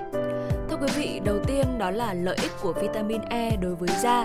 À, vitamin E là một chất chống oxy hóa mạnh có thể ngăn ngừa tác hại của ánh nắng trời đối với da và giảm bớt uh, bệnh tràm và ngăn ngừa lão hóa. Uh, giảm các về việc giảm các dấu hiệu lão hóa thì uh, gốc tự do được xem như là một chất gây độc cho cơ thể. Không những là nó ảnh hưởng đến sắc đẹp mà còn cả sức khỏe của chúng ta nữa. Và các gốc tự do thì có ở khắp mọi nơi thưa quý vị. Chúng có thể được hấp thụ từ ánh sáng mặt trời, ô nhiễm không khí, khói thuốc lá, những thực phẩm không lành mạnh chúng ta ăn vào và nhiều nguồn khác nữa. Thậm chí là chúng cũng có sẵn trong tự nhiên, à, cũng có sẵn tự nhiên ở trong cơ thể của chúng ta. Các phân tử không ổn định này thì có thể phá hủy collagen và glycosaminoglycans là hai chất giữ cho làn da của chúng ta mịn màng, săn chắc và giữ ẩm. À, vì vitamin E là một chất chống oxy hóa mạnh mẽ cho nên là nó có thể chống lại tác động của các gốc tự do trên da của chúng ta và bảo vệ da của chúng ta khỏi các dấu hiệu lão hóa lão hóa do các phân tử gây hại này gây ra. Ừ, các gốc tự do từ ánh nắng mặt trời thì có thể là khiến collagen trong da bị phá vỡ gây ra các dấu hiệu lão hóa như là vết nhăn và nếp nhăn này. Vitamin E thì có đặc tính là chống oxy hóa nên là nó có thể là giúp chống lại các dấu hiệu tổn thương làn da do ánh nắng mặt trời gây ra. Ngoài ra thì sử dụng vitamin E kết hợp với vitamin C trong các công thức bôi tại chỗ như là kem dưỡng hoặc là serum cũng đã được chứng minh là có thể ngăn ngừa tác hại của tia UV trong thời gian ngắn cũng như là ảnh hưởng bởi tia UV lâu dài như là các đốm đen xuất hiện trên da. Dạ vâng ạ, ngoài ra thì ở vitamin E thì còn giúp cho chúng ta giảm bớt các triệu chứng khó chịu của bệnh tràm này hoặc là hỗ trợ quản lý bệnh vẩy nến nữa thưa quý vị. À, vậy thì bên cạnh đó, bên cạnh những uh, tác dụng thực sự như vậy thì còn có những cái lầm tưởng nào về một số tác dụng của với da của vitamin E hay không? Đầu tiên đó là về một tác dụng mà nhiều người uh, rất là tin vào điều này đó chính là giảm sẹo. Một số người tin rằng là vitamin E có thể giảm sẹo do vết thương và mụn trứng cá. Tuy nhiên nghiên cứu đã chỉ ra rằng là việc mà chúng ta thoa vitamin E tại chỗ lên vết sẹo thì không tạo ra sự khác biệt về diện mạo của vết sẹo mà đối với một số làn da nhạy cảm thì có thể dẫn tới việc đó chính là viêm da tiếp xúc thưa quý vị một số chị em phụ nữ khi mà chúng ta làm đẹp thì chúng ta sẽ thường là uh, sử dụng vitamin E và mình bôi trực tiếp trên da uh, và có một vài thông tin rằng là cái việc mà mình bôi trực tiếp như thế này trên da thì nó có thể là, là xóa được những cái vết sạn da uh, và À, tuy nhiên thì những cái nghiên cứu đã chỉ ra là điều này hoàn toàn không xảy ra và theo hiệp hội da liễu Hoa Kỳ thì các biện pháp điều trị sạn da tại nhà như là bôi vitamin E thì không hề hiệu quả. Dạ vâng ạ. À, và một uh, Tổ chức Y tế Tổ chức Ung thư da của Hoa Kỳ cho biết là các đặc tính chống oxy hóa của vitamin E có thể làm cho nó hữu ích trong việc ngăn ngừa ung thư da. Tuy nhiên là chưa có nghiên cứu chính thức về vấn đề này. Vì vậy tốt nhất là chúng ta nên sử dụng các biện pháp ngăn ngừa ung thư da đã được chứng minh uh, như là luôn sử dụng kem chống nắng giống như buổi sáng nay uh, Thu Minh và Bảo Trâm đã chia sẻ cho quý vị. À, thưa quý vị, uh vitamin E thì nó rất là tốt cho cơ thể chúng ta. Tuy nhiên thì bổ sung quá nhiều vitamin E thì cũng có thể gây ra nhiều tác dụng phụ cho cơ thể. Ví dụ như là buồn nôn này, nôn mửa, tiêu chảy, mệt mỏi, yếu cơ hoặc là đau đầu. Hơn nữa thì vitamin E còn làm giảm đông máu, vì vậy thì nó có thể là làm tăng nguy cơ chảy máu hoặc là bầm bính Dạ vâng ạ và vừa rồi chính là phần uh, sống khỏe cùng FM96 uh, à, đưa thêm cho quý vị một vài những cái thông tin hữu ích liên quan tới vitamin E. Vẫn sẽ còn rất là nhiều những nội dung hữu ích khác sẽ được chúng tôi truyền tải trong à, 60 phút tiếp theo của chương trình.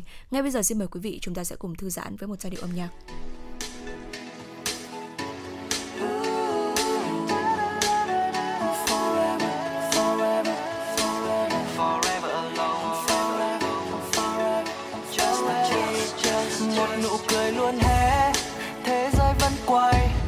Còn tôi vẫn nơi đây, đưa bàn tay lên trời xanh, ôm trọn vào lòng một khoảng trời nhỏ bé. Giữa những khát khao cơ mà chỉ tôi với riêng tôi, đêm nằm nghe một bài ca về tình yêu chán ngán lang thang một mình cũng chẳng làm sao. Bao nhiêu lâu nay tôi đã quen rồi quen rồi, quen một mình như thế. Yêu thêm một người chắc là mình sẽ cướp lên hay là chỉ thêm đau đầu vậy thì đành thôi, forever forever forever alone. Đành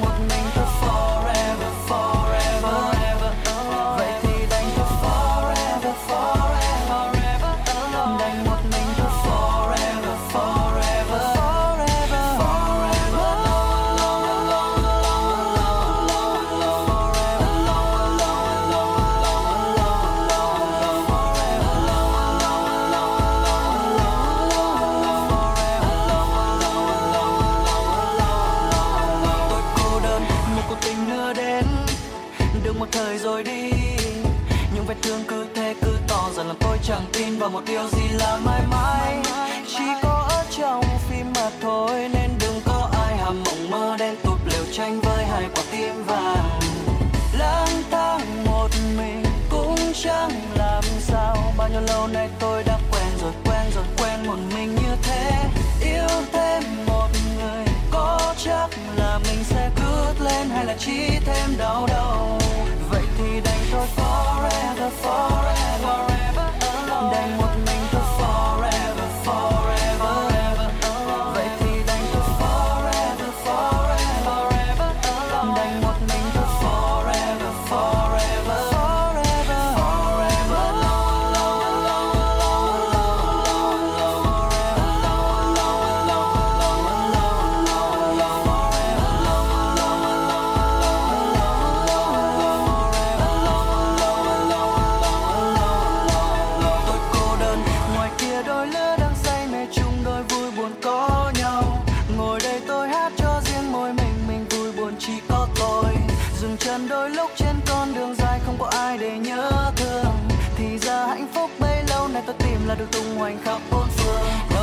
Và nam bắc. Tôi đi, chẳng cần một ai hết. Tôi đi, cô đơn nhưng tôi chắc rằng mình luôn yêu mến cuộc sống muôn màu dù đôi khi hay cân nhắc.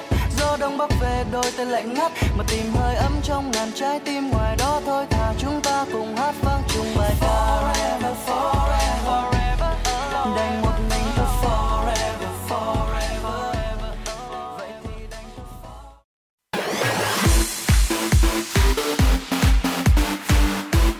Chuyển động Hà Nội trưa. Chuyển động Hà Nội trưa.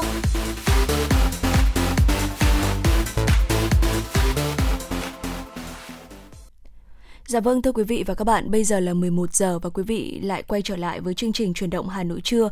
Thu Minh và Bảo Trâm lại tiếp tục là những người đồng hành trong chương trình truyền động Hà Nội trưa ngày hôm nay. Ngay sau đây xin mời quý vị chúng ta sẽ cùng tiếp tục đến với phần tin.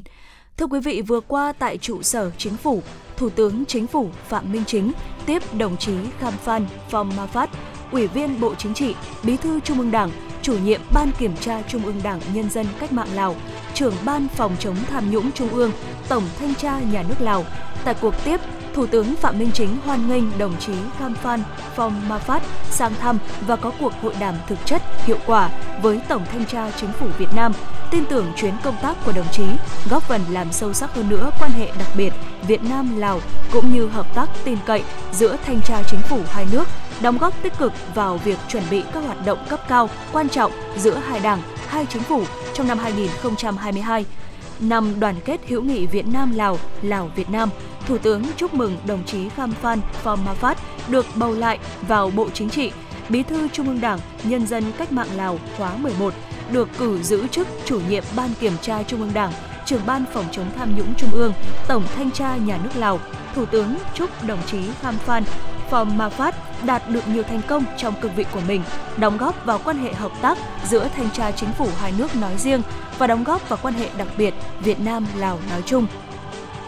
Đồng chí Kham Phan Phom Ma Phát trân trọng cảm ơn tình cảm đặc biệt của Thủ tướng Phạm Minh Chính dành cho đoàn công tác của Ban Kiểm tra Trung ương Đảng Nhân dân Cách mạng Lào, Ban Phòng chống tham nhũng Trung ương, Thanh tra Nhà nước Lào, đồng chí Kham Phan Phom Ma Phát thông tin đến Thủ tướng về chương trình kết quả hoạt động đoàn công tác tại Việt Nam trong chuyến công tác này. Đặc biệt, hai cơ quan thanh tra Việt Nam và Lào đã ký thỏa thuận ghi nhớ hợp tác mới nhằm nâng cao hơn nữa trong công tác thanh tra, giải quyết khiếu nại, tố cáo và phòng chống tham nhũng. Thủ tướng Phạm Minh Chính khẳng định Chính phủ, nhà nước và nhân dân Việt Nam sẽ cùng chính phủ, nhà nước và nhân dân Lào, anh em mãi mãi duy trì và phát triển mối quan hệ thủy chung trong sáng như lời Chủ tịch Khason Phomvihani núi có thể mòn, sông có thể cạn, song tình nghĩa Lào Việt sẽ mãi mãi vững bền hơn núi hơn sông và lời Chủ tịch Hồ Chí Minh, Việt Lào hai nước chúng ta tình sâu hơn nước Hồng Hà Cửu Long. Hôm nay ngày 2 tháng 6, tiếp tục chương trình kỳ họp thứ ba, Quốc hội thảo luận ở hội trường. Buổi sáng, Quốc hội tiếp tục thảo luận về đánh giá bổ sung kết quả thực hiện kế hoạch phát triển kinh tế xã hội và ngân sách nhà nước năm 2021 tình hình thực hiện kế hoạch phát triển kinh tế xã hội và ngân sách nhà nước những tháng đầu năm 2022. Quốc hội cũng thảo luận về việc tổng kết thực hiện nghị quyết số 42 2017 QH14 ngày 21 tháng 6 năm 2017 về thí điểm xử lý nợ xấu của các tổ chức tín dụng và việc kéo dài thời gian áp dụng toàn bộ quy định của nghị quyết số 42 2017 QH14 quá trình thảo luận, thành viên chính phủ phát biểu giải trình, làm rõ một số vấn đề đại biểu quốc hội nêu buổi chiều, Quốc hội thảo luận ở hội trường về phê chuẩn quyết toán ngân sách nhà nước năm 2020, công tác thực hành tiết kiệm chống lãng phí năm 2021. Thành viên chính phủ phát biểu giải trình, làm rõ một số vấn đề đại biểu Quốc hội nêu. Phiên họp được truyền hình phát thanh trực tiếp trên sóng của Đài truyền hình Việt Nam, Đài Tiếng nói Việt Nam và truyền hình Quốc hội Việt Nam. Hôm nay, Quốc hội sẽ thảo luận phiên toàn thể về công tác thực hành tiết kiệm, chống lãng phí năm 2021. Liên quan đến nội dung này, trong báo cáo thẩm tra, Ủy ban Tài chính Ngân sách của Quốc hội đánh giá cao chính phủ đã triệt để tiết kiệm chi thường xuyên ngay từ khâu lập dự toán, điều hành linh hoạt, cắt giảm tối thiểu 50% kinh phí hội nghị, công tác trong và ngoài nước, tiết kiệm thêm 10% chi thường xuyên. Báo cáo cũng biểu dương chính phủ đã tích cực huy động, sử dụng nguồn lực xã hội cho công tác phòng chống dịch COVID-19, tăng cường ngoại giao vaccine và hợp tác quốc tế tạo nguồn lực, góp phần tổ chức thành công hiệu quả chiến dịch tiêm chủng lớn nhất từ trước tới nay.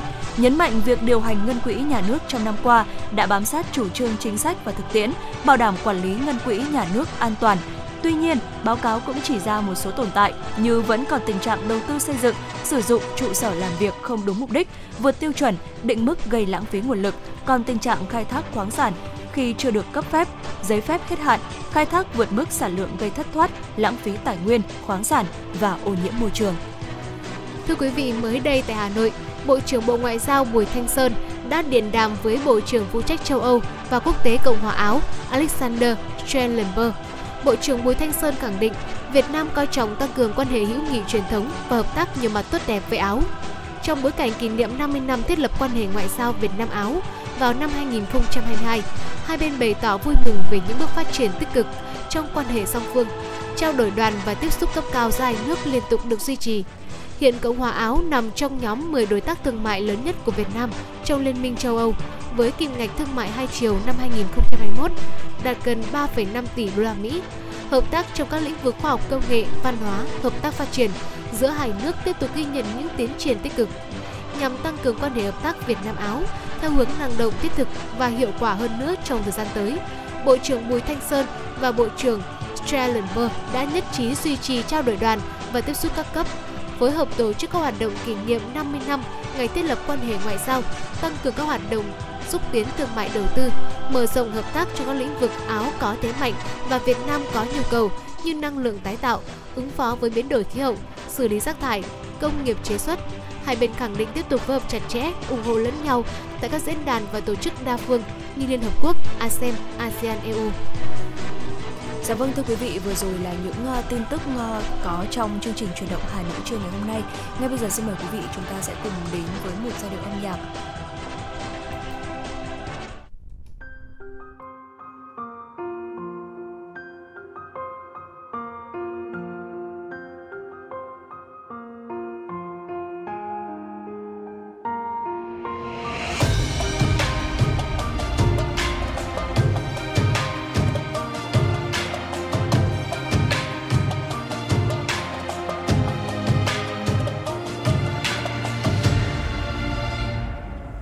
một màu xanh xanh, chấm thêm vàng vàng. Một màu xanh chấm thêm vàng, cánh đồng hoang. Một màu nâu nâu, một màu tím tím. Màu nâu tím, mắt em tôi ôi đẹp dịu dàng. Một màu xanh lam chấm thêm màu tràm. Thời chinh chiến đã qua rồi, sắc màu tôi. Một màu đen đen, một màu trắng trắng. Chiều hoang vắng, chiếc xe đi thật vội vàng.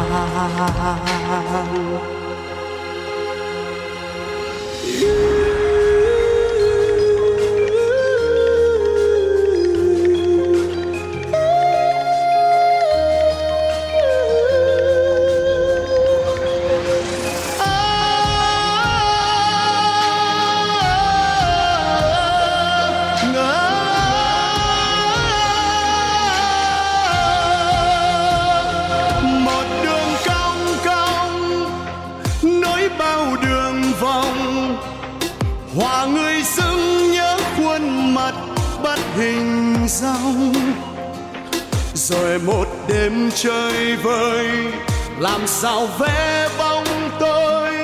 Làm sao vẽ cánh hoa đêm không màu?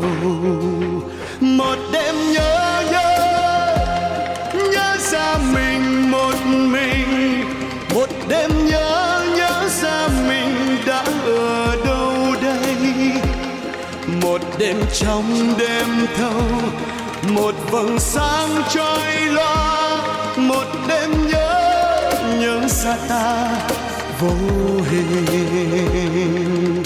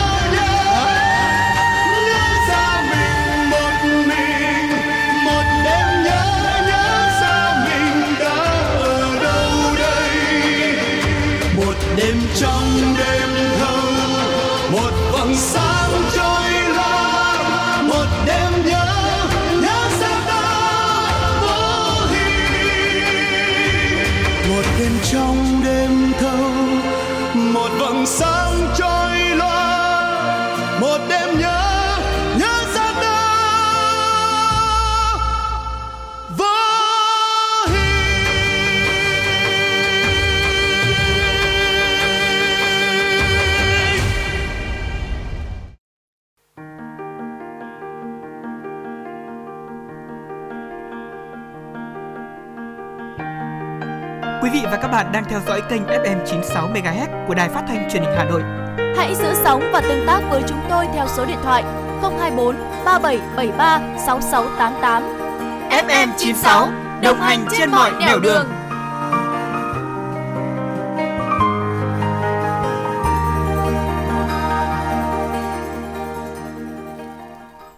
Quý vị vừa lắng nghe những giai điệu của ca khúc Sắc Màu qua sự ờ, thể hiện của ca sĩ Tùng Dương. Ờ, và bây giờ thì chúng ta xin được uh, chúng tôi xin được xin mời quý vị được uh, tiếp tục với chuyên mục ký ức Hà Nội. Uh, ngày hôm nay thì Bảo Trâm Thu Minh sẽ đưa quý vị uh, lên con tàu ký ức và về với nhà máy dệt mùng 8 tháng 3. Thưa quý vị, nằm bên tuyến đường vành đai 2 trên cao đang dần thành hình, gần đầu cầu Vĩnh Tuy, khu đô thị Time City hiện đại và dợp bóng cây xanh bốn mùa. Đó là một trong những khu đô thị tiêu biểu của thủ đô Hà Nội đầu thế kỷ 21. Cư dân ở đây, nhất là thế hệ trẻ, không phải ai cũng biết khu đô thị này được xây dựng trên khu đất cũ của nhà máy dệt mùng 8 tháng 3, cái tên thân thương đã ăn sâu vào ký ức của nhiều người Hà Nội. Hơn nửa thế kỷ đã qua, nhưng những người cao niên ở làng Vĩnh Tuy, Mơ Táo, Mai Động vẫn nhớ những năm đầu thập niên 60 của thế kỷ trước, người làng và dân các tỉnh miền Bắc nô nức vào công trường xây dựng nhà máy dệt mùng 8 tháng 3. Tiếng búa, tiếng máy rền vang, các phân xưởng dệt sợi, thoi suốt, cơ khí, nhuộm được xây dựng liên hoàn theo sự hướng dẫn của các chuyên gia nước ngoài. Nhà trẻ liên tuần cũng được xây dựng trong khuôn viên nhà máy để ưu tiên cho những công nhân có hoàn cảnh neo đơn có thể gửi con nửa tháng hoặc cả tháng mới đón về. Sát tường là trạm xá chăm lo sức khỏe cho công nhân. Một mô hình sản xuất, chăm sóc công nhân thật hoàn hảo đã tăng thêm niềm tin của nhân dân thủ đô đang náo nức thực hiện kế hoạch 5 năm lần thứ nhất.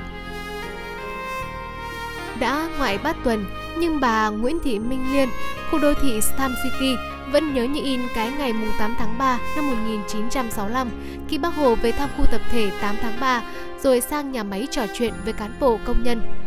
Bà Liên bồi hồi nhớ lại. Bác đến phân xưởng dệt, sợi và cả bếp ăn. Công nhân đứng quanh bác ai cũng kiễng chân để nhìn cho rõ, nghe cho hết lời bác dạy. Người nhắc nhở, nhà máy dệt 8 tháng 3 ra đời là thành quả đổi bằng mồ hôi xương máu của bao chiến sĩ đồng bào đã ngã xuống trong sự nghiệp đấu tranh vì độc lập tự do, lại được mang tên Ngày Quốc tế Phụ nữ. Vì vậy, mỗi cán bộ công nhân, viên chức nhà máy phải làm việc hết sức mình để xứng với niềm vinh dự và trách nhiệm lớn lao đó. Khắc ghi lời người dạy, công nhân nhà máy vừa sản xuất vừa chiến đấu, xứng đáng là lá cờ đầu của ngành công nghiệp nhẹ miền Bắc. Năm 1965, chiến tranh phá hoại của đế quốc Mỹ lan rộng, nhà máy phải sơ tán đến 4 địa điểm ở huyện Từ Liêm. Cán bộ công nhân khẩn trương lắp đặt máy móc thiết bị rồi tiếp tục sản xuất với tinh thần mỗi người làm việc bằng hai, tất cả cho tiền tuyến, tất cả để đánh thắng giặc Mỹ xâm lược. Bà Liên khi ấy làm ở phân xưởng dệt là một trong những kiện tướng của ngành dệt thời ấy. Bà kể, mỗi công nhân thường đứng 8 máy, lúc vắng thợ, mỗi người phải đứng tới 24 máy. Đến giờ bà Liên vẫn còn nhớ cảm giác khi hàng trăm chiếc máy dệt reo vang, hòa nhịp trong tiếng thoi, những người thợ thoăn thoắt đi quanh khu máy, lúc nối sợi, lúc thay thoi, động tác thật nhịp nhàng. Từ đôi tay thợ dệt, dòng vải trắng ngà chảy xuống trục máy, thành cuộn vải tròn rồi chuyển sang phân xưởng nhuộm, nơi có những họa sĩ chuyên sáng tác mẫu hoa mới cho thợ in hoa. Những năm tháng thủ đô ta sụp sôi đánh Mỹ, cán bộ công nhân nhà máy vừa bám trụ sản xuất, vừa chi viện cho chiến trường. Vải 8 tháng 3 đi khắp các tỉnh, thành phố miền Bắc, đủ các loại, bin hoa, xanh chéo, popolin, láng, kaki, gabardine bày bán ở cửa hàng bách hóa.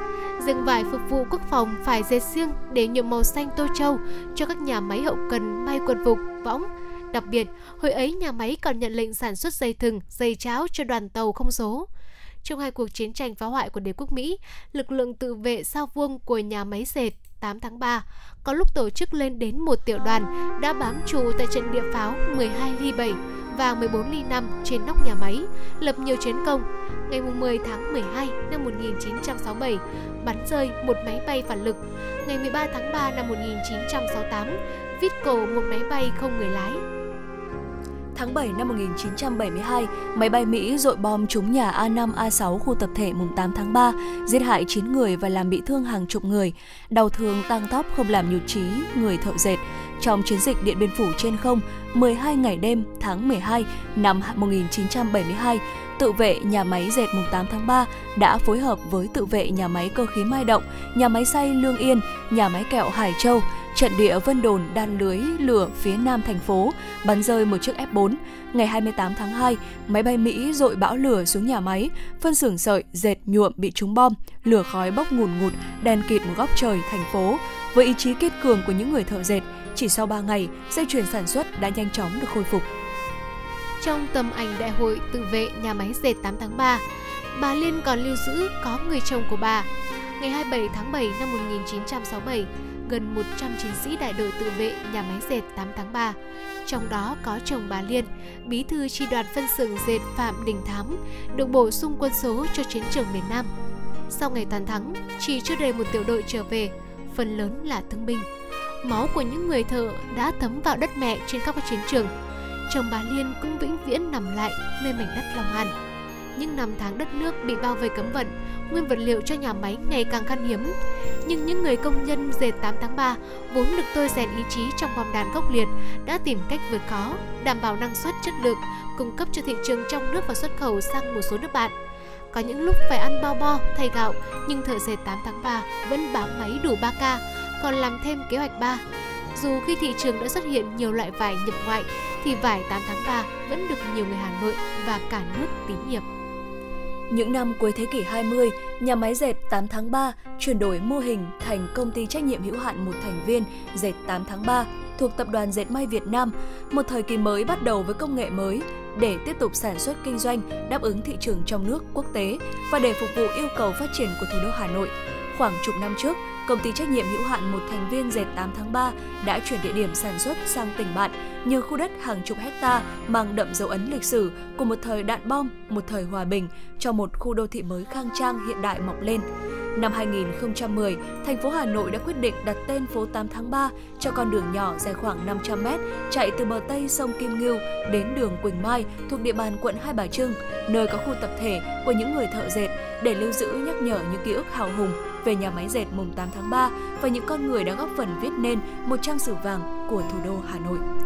Quý vị thân mến, và vừa rồi thì Bảo Trâm Thu Minh đã đưa quý vị chúng ta cùng lên với chuyến tàu ký ức và đi về với ờ, thời điểm của nhà máy dệt mùng 8 tháng 3 nơi đã có những con người góp phần viết lên một trang sử vàng của thủ đô Hà Nội.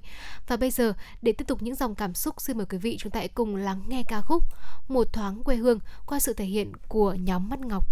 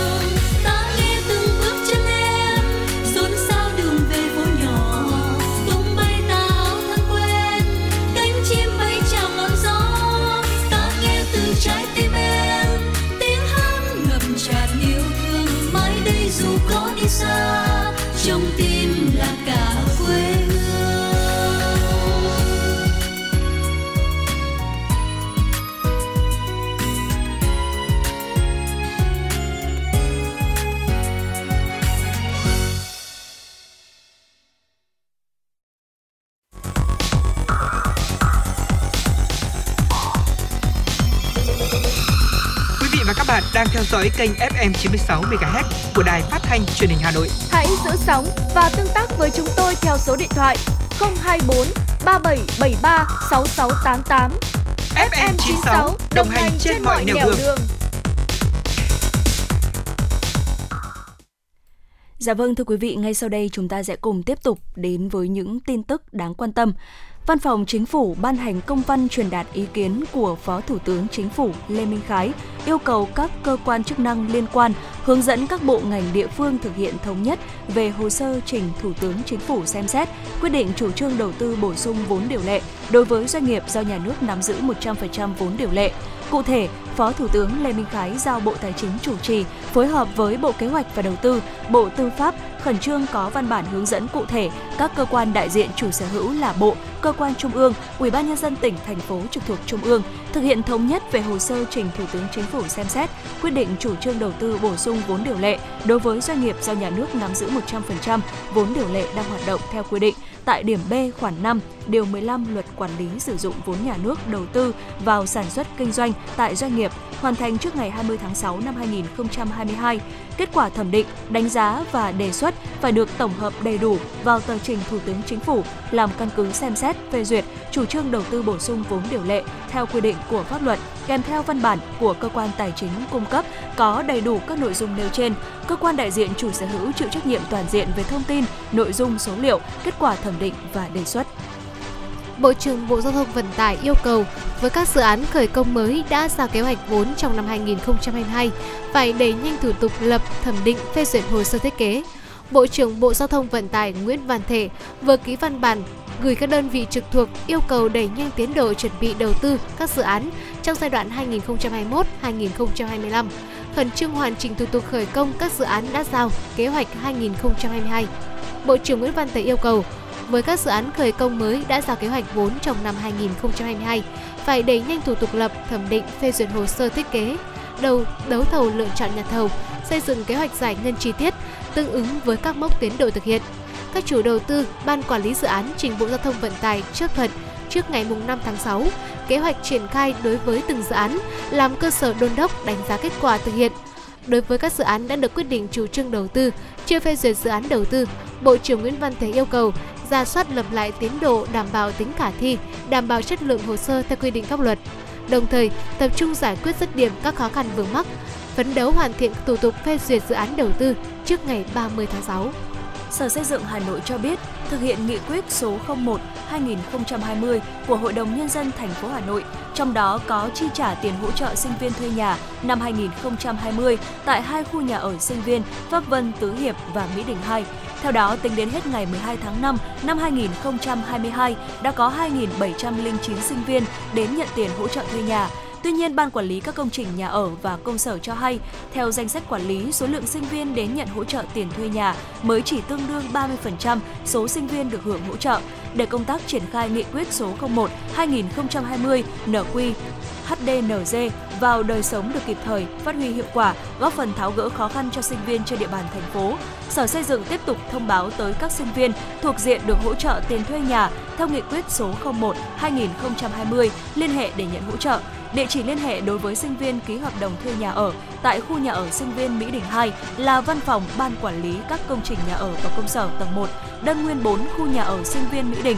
Đối với sinh viên ký hợp đồng thuê nhà ở khu nhà ở sinh viên Pháp Vân Tứ Hiệp tới các địa chỉ Ban Quản lý các công trình nhà ở và công sở tầng 2, tòa CT2, khu nhà ở tái định cư Ao Hoàng Cầu, phường Ô Trợ Dừa, quận Đống Đa hoặc văn phòng công ty cổ phần dịch vụ đô thị Hà Nội, số 62 ngõ 83, đường Ngọc Hồi, phường Hoàng Liệt, quận Hoàng Mai. Thời gian nhận tiền hỗ trợ tiếp tục từ nay đến hết ngày 31 tháng 8 năm 2022. Ban Thường vụ Thành ủy Hà Nội đã ban hành kế hoạch số 82 KHTU về tổng kết 10 năm thực hiện chỉ thị số 11 CTTU của Ban Thường vụ Thành ủy Hà Nội khóa 15 về tiếp tục thực hiện nếp sống văn minh trong việc cưới trên địa bàn thành phố Hà Nội.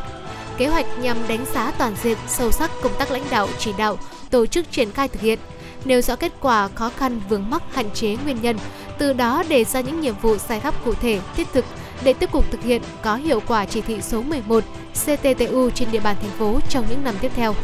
Thông qua tổng kết nhằm nâng cao nhận thức, ý thức trách nhiệm của cấp ủy Đảng, chính quyền, mặt trận Tổ quốc và tổ chức chính trị xã hội các cấp, đồng thuận tham gia với vai trò chủ thể quan trọng của nhân dân, cộng đồng xã hội, đồng thời phát hiện và biểu dương cổ vũ những tấm gương điển hình tiên tiến thực hiện nếp sống văn minh trong việc cưới trên địa bàn thành phố Hà Nội. Ban Thường vụ Thành ủy yêu cầu việc tổng kết 10 năm thực hiện chỉ thị số 11 CTTU được triển khai từ cấp cơ sở do cấp ủy lãnh đạo chủ trì, cấp quận huyện thị trấn. Thực, à, xin lỗi quý vị, cấp quận huyện thị ủy tổ chức hội nghị tổng kết xây dựng và hoàn thiện báo cáo tổng kết hoàn thành trước ngày 30 tháng 7 năm 2022. Các đơn vị trực thuộc và cấp cơ sở tiến hành tổng kết xây dựng, hoàn thiện báo cáo tổng kết trước ngày 30 tháng 7 năm 2022. Cấp thành phố sẽ tổ chức hội nghị tổng kết dự kiến trước ngày 30 tháng 9 năm 2022 việc tổng kết chỉ thị số 11 CTTU phải được tiến hành nghiêm túc, tránh bệnh thành tích, đảm bảo tiến độ chất lượng, phù hợp với chức năng nhiệm vụ đặc thù của từng địa phương, đơn vị. Công văn số 3381 ngày 1 tháng 6 năm 2022 của Văn phòng Chính phủ vừa thông báo ý kiến chỉ đạo của Phó Thủ tướng Vũ Đức Đam về việc thực hiện quy trình liên thông điện tử. Theo đó, xét đề xuất của Văn phòng Chính phủ và ý kiến các bộ ngành địa phương liên quan đối với hai nhóm thủ tục hành chính là đăng ký khai sinh, đăng ký thường trú, cấp thẻ bảo hiểm y tế cho trẻ dưới 6 tuổi, đăng ký khai tử, xóa đăng ký thường trú, hỗ trợ chi phí mai táng, hưởng mai táng phí, Phó Thủ tướng Chính phủ Vũ Đức Đam có ý kiến chỉ đạo như sau. Trên cơ sở quy trình liên thông hai nhóm thủ tục hành chính do Văn phòng Chính phủ chủ trì xây dựng, Bộ Công an khẩn trương xây dựng phần mềm liên thông theo đúng chỉ đạo của Thủ tướng Chính phủ tại thông báo số 70 TB VPCP ngày 11 tháng 3 năm 2022 của Văn phòng Chính phủ, đồng thời phối hợp với các bộ, địa phương thực hiện triển khai thí điểm ở quy mô phù hợp để hoàn thiện trước khi triển khai quy mô toàn quốc, bảo đảm tiết kiệm hiệu quả.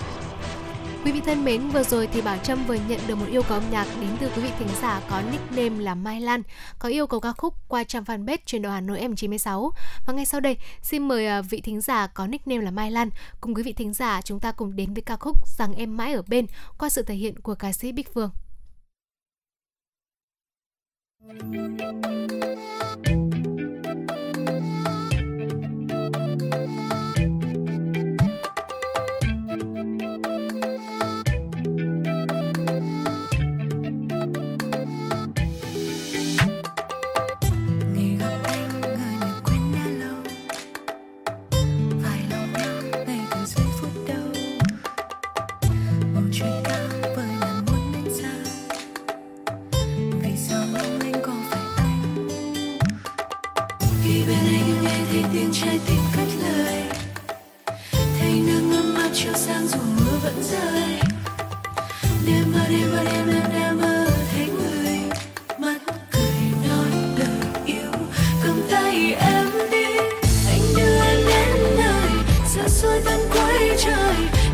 Nơi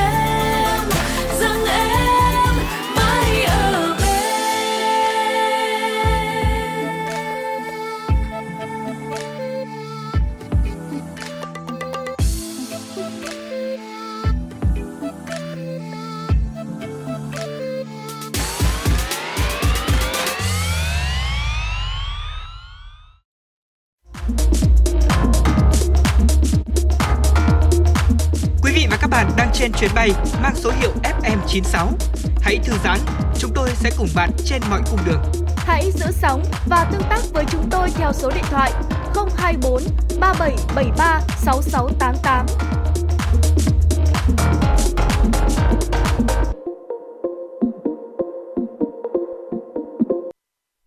Dạ vâng thưa quý vị thính giả, quay trở lại với chương trình chuyển động Hà Nội trưa ngày hôm nay. À, có lẽ rằng là chương trình chuyển động Hà Nội trưa ngày hôm nay nếu như quý vị thính giả nghe từ đầu tới giờ thì sẽ thấy rằng là uh, chúng tôi ờ, dường như là uh, làm thành một chương trình gợi nhớ lại rất là nhiều những ký ức về Hà Nội bên cạnh những tin tức và âm nhạc uh, mà chúng tôi gửi tới cho quý vị. Và ngay bây giờ sẽ tiếp tục là một uh, hình ảnh là một câu chuyện cũng liên quan tới thủ đô Hà Nội của chúng ta nhưng mà lần này thì sẽ liên quan tới ẩm thực sẽ là một địa điểm mà chúng tôi muốn giới thiệu tới cho quý vị một tiệm bán bánh rán bi 30 năm ngày bán được tầm 10.000 chiếc đã để lại rất là nhiều những sự thú vị hứng thú tới cho mọi người khi mà lắng nghe câu chuyện này Quý thân mến, ở Hà Nội thì có một tiệm bánh rán Bi đã 30 năm và theo thống kê thì một ngày ở đây bán ra được hơn 10.000 chiếc bánh rán ạ. Ờ, tiệm bánh rán này đã được uh, bán từ, từ năm 1993. Tuy nhiên tới nay thì chủ quán chỉ bán duy nhất hai loại bánh mà thôi. Được mẹ chồng truyền lại cho công thức làm bánh rán. Chị Nguyễn Thị Minh Phương, chủ tiệm bánh rán số 52 Hàng Chiếu, Đồng Xuân Hoàn Kiếm Hà Nội đã kể lại khi đó tôi làm bánh cho gia đình thưởng thức, ai nấy cũng khen ngon. Tôi quyết định làm để bán. Ngày ấy bán ở thị trường ở thị xã Sơn Tây, tỉnh Hà Tây, nay thuộc về Hà Nội.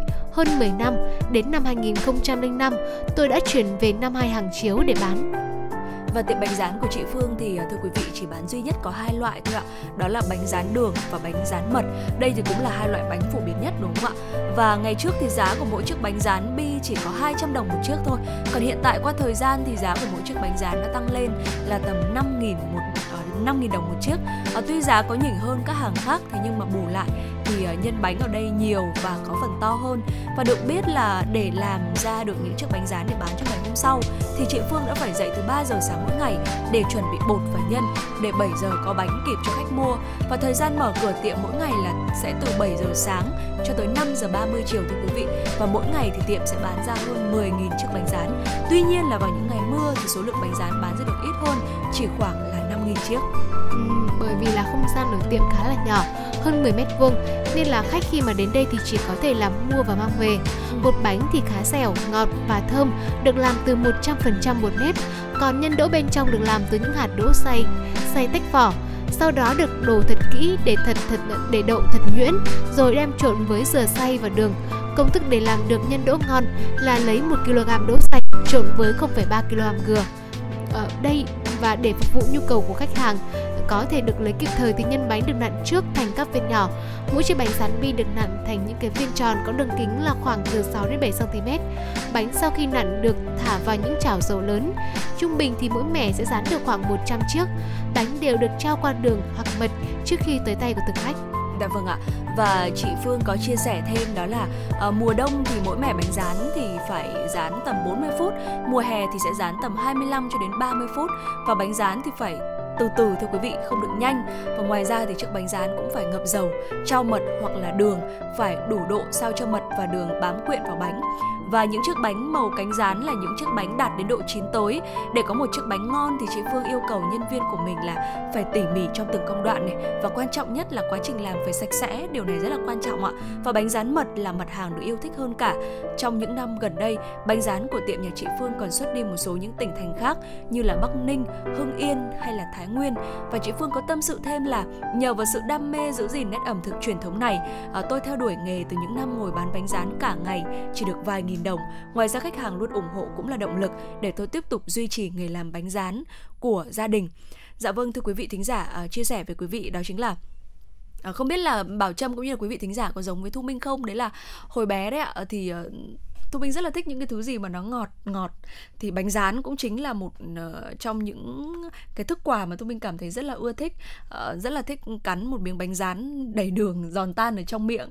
Đó lớn lên thì uh, khẩu vị thì cũng đã thay đổi. Tuy nhiên là cứ mỗi lần mà uh, cảm thấy rằng là buồn hoặc một chút hoặc là muốn uh, uh, cải thiện tâm trạng một chút thì thu minh vẫn hay hay lựa chọn những cái thứ đồ ăn nó hơi hơi ngọt một chút ví dụ như là bánh rán. Bánh rán thì cũng rất là ngọt thế nhưng mà thu minh nghĩ rằng là đây cũng sẽ là một cái tức quà là một cái sự lựa chọn khá là thú vị. Hơn nữa cái địa chỉ vừa rồi của nhà chị phương thì cũng là một địa chỉ rất là ngon đúng không ạ? Và chúng ta có thể tham khảo. Vâng và với những chia sẻ vừa rồi thì quý vị thính giả nếu như quý vị nào biết rồi thì cũng có thể là chia sẻ những cái cảm nhận của mình khi mà được đến ăn bánh rán thưởng thức bánh rán ở nhà chị Phương ở địa chỉ Nam Hai Hàng Chiếu. Còn với quý vị thính giả nào mà chúng ta chưa có cơ hội được trải nghiệm thì cũng có thể uh, ghi lại cái địa chỉ Nam Hai Hàng Chiếu để có thể đến đây và thưởng thức món bánh rán thơm ngon này đúng không ạ? Còn bây giờ để tiếp tục chương trình, xin mời quý vị chúng ta đi cùng đến với ca khúc Non nước hữu tình qua sự thể hiện của ca sĩ Cẩm Ly và Quốc Đạt. Mm-hmm. Mm-hmm.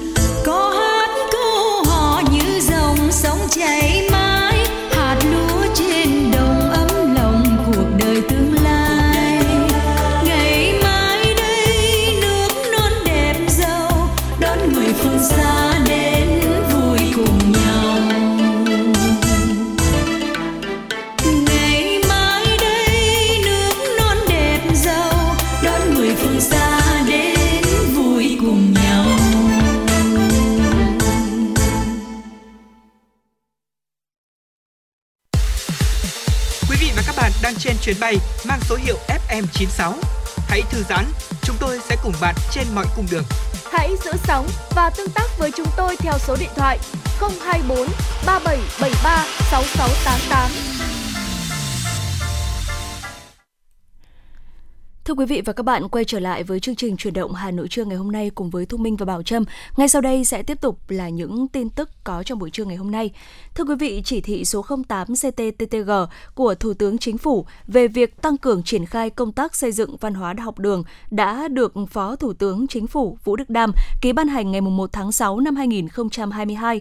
Trong những năm qua, công tác xây dựng văn hóa học đường đã có nhiều chuyển biến tích cực, tạo niềm tin cho xã hội về chất lượng giáo dục, nâng cao dân trí, đào tạo nhân lực, bồi dưỡng nhân tài. Tuy nhiên thực tế vẫn còn một bộ phận học sinh sinh viên, nhà giáo 2016 biểu hiện lệch chuẩn về đạo đức, lối sống văn hóa, hành vi ứng xử trên bình diện xã hội và môi trường học đường để khắc phục những hạn chế nêu trên, đồng thời thực hiện chủ trương của Đảng, Nhà nước về xây dựng nền giáo dục với tư tưởng phát triển con người toàn diện và xây dựng nền văn hóa Việt Nam tiên tiến, đậm đà bản sắc dân tộc.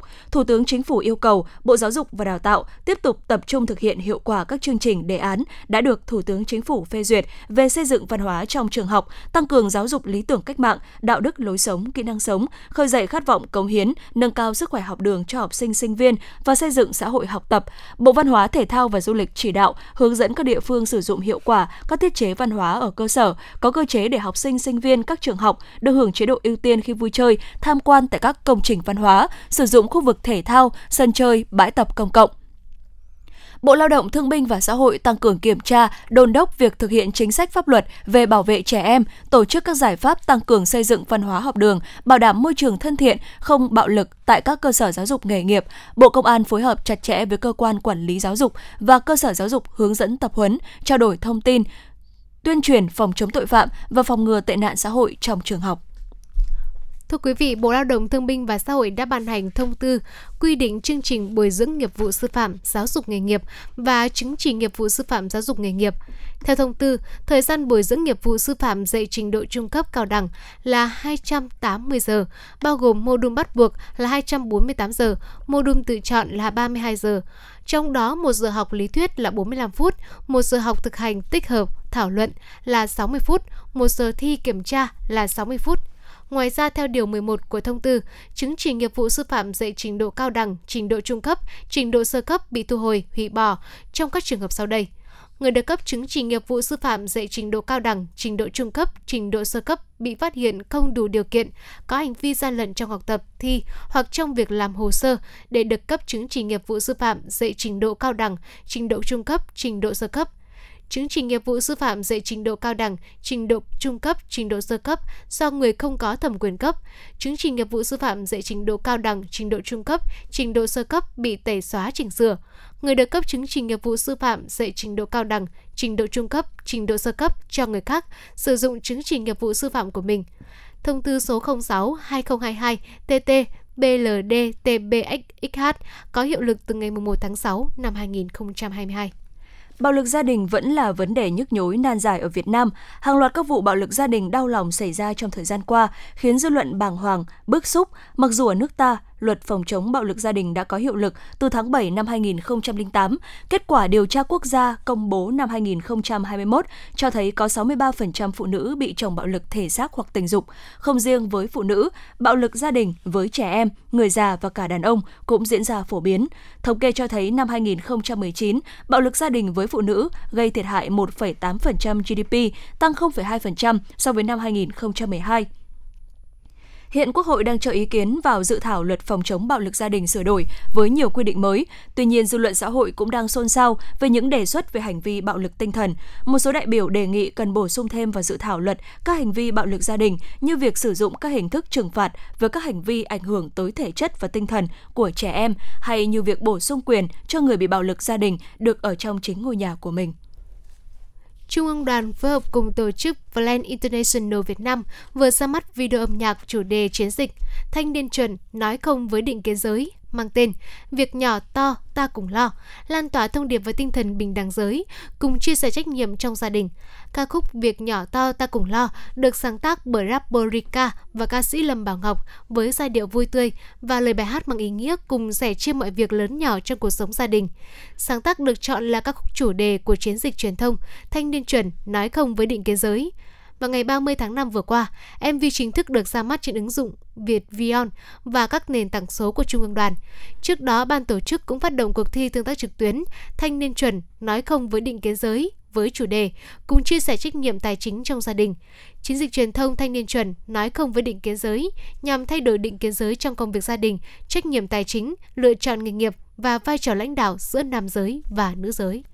Công ty trách nhiệm hữu hạn dịch vụ vận tải sinh thái Vinbus đã chính thức vận hành thêm tuyến xe buýt điện E09 khu đô thị Smart City, đường Thanh Niên, công viên nước Hồ Tây, Hà Nội vào sáng ngày hôm qua, mùng 1 tháng 6. Lộ trình tuyến E09 có chiều đi khu đô thị Smart City, đại lộ Thăng Long, Khuất Duy Tiến, Nguyễn Trãi, ngã tư Sở, Tây Sơn, Nguyễn Lương Bằng, Ô Chợ Dừa, Tôn Đức Thắng, Nguyễn Thái Học, Hoàng Diệu, Nguyễn Biểu, Quán Thánh, Thanh Niên, Hồ Tây, Nghi Tàm, Âu Cơ, Lạc Long Quân, ngõ 612 Lạc Long Quân, công viên nước Hồ Tây, gần nhà hàng Sen Hồ Tây. Xin lỗi quý vị, gần nhà hàng Sen Tây Hồ.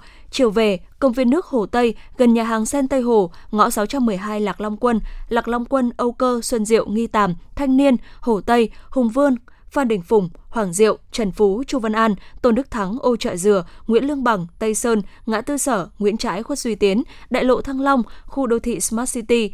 Tuyến xe buýt điện E09 có tần suất 20 phút một chuyến, thời gian hoạt động từ 5 giờ đến 21 giờ hàng ngày, giá vé 7.000 đồng một lượt. Quý vị thân mến và vừa rồi là những tin tức còn bây giờ thì chúng ta hãy cùng đến với chuyên mục Khám phá thế giới. Ờ, thông thường thì Bảo Trâm thấy rằng là ở trong gia đình hiện tại thì uh, cha mẹ cũng đã cho các con mình sử dụng điện thoại.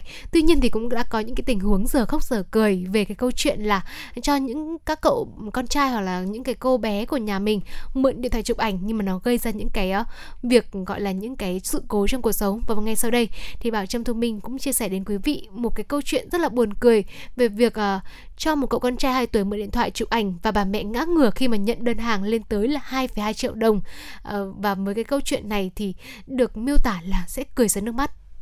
À, thưa quý vị, sự việc xảy ra từ hôm 16 tháng 5, thế nhưng đến nay thì vẫn thu hút được sự chú ý trên truyền thông và mạng xã hội.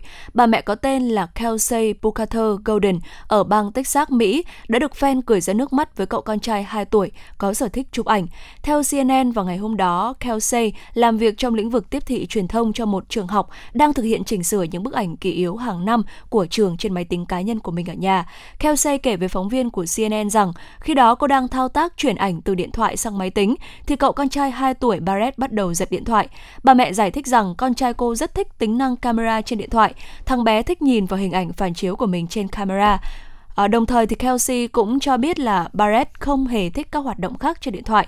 Nhưng lần này thì Barrett không chỉ nhìn chằm chằm vào hình ảnh của mình trên camera mà cậu bé bắt đầu nhấn vào màn hình, xoay điện thoại ờ, xung quanh như thể là cánh tay của nó là một chiếc tàu lượn siêu tốc vậy. Và sau đó thì Kelsey đã nhận được thông báo rằng là đơn đặt hàng từ dịch vụ giao đồ ăn online DoorDash sẽ lâu hơn bình thường. Bà mẹ ngỡ ngàng rồi đôi khi là cô đặt hàng qua DoorDash cho bữa trưa của hai đứa con lớn ở trường. Thế nhưng rõ ràng là sáng hôm đó thì cô đã chuẩn bị bữa trưa cho chúng rồi. Thế rồi chuyện gì đến thì cũng sẽ đến. Kelsey đang chơi cùng với Barres ngoài hiên nhà thì nhân viên giao đồ ăn đến. Cô giật mình đón lấy chiếc túi to đựng tới 31 uh, ờ, bánh mì kẹp. Ban đầu thì cô nghĩ rằng là có khi nào tài xế đang giao hàng đến nhầm nhà hay là không. Sau đó thì cô chợt nhớ ra rằng là Barres đã có nghịch điện thoại của cô và cô nói rằng là tôi đã quay lại và xem điện thoại của mình rồi bẽ bằng nhận ra sự thật. Tôi nghĩ là ôi trời ơi, thằng bé chính là người đã đặt cái đống bánh này và không ai trong gia đình của Kelsey thích bón bánh mì kẹp thịt.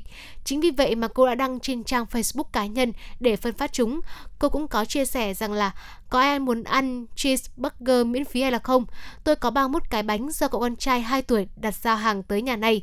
Và bài đăng của cô đã thu hút sự chú ý của đông đảo cư dân mạng với hơn 10.000 lượt chia sẻ.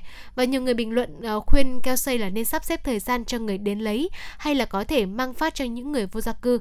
Thậm chí là có vài bình luận cũng đã chỉ cô cái cách để bảo quản những cái bánh này. Dạ vâng ạ và Kelsey cũng cho biết là tổng đơn đặt hàng thì lên tới 91,70 đô la Mỹ. Một phần vì Barrett đã cho khoản tiền bo thực sự rất là hào phóng.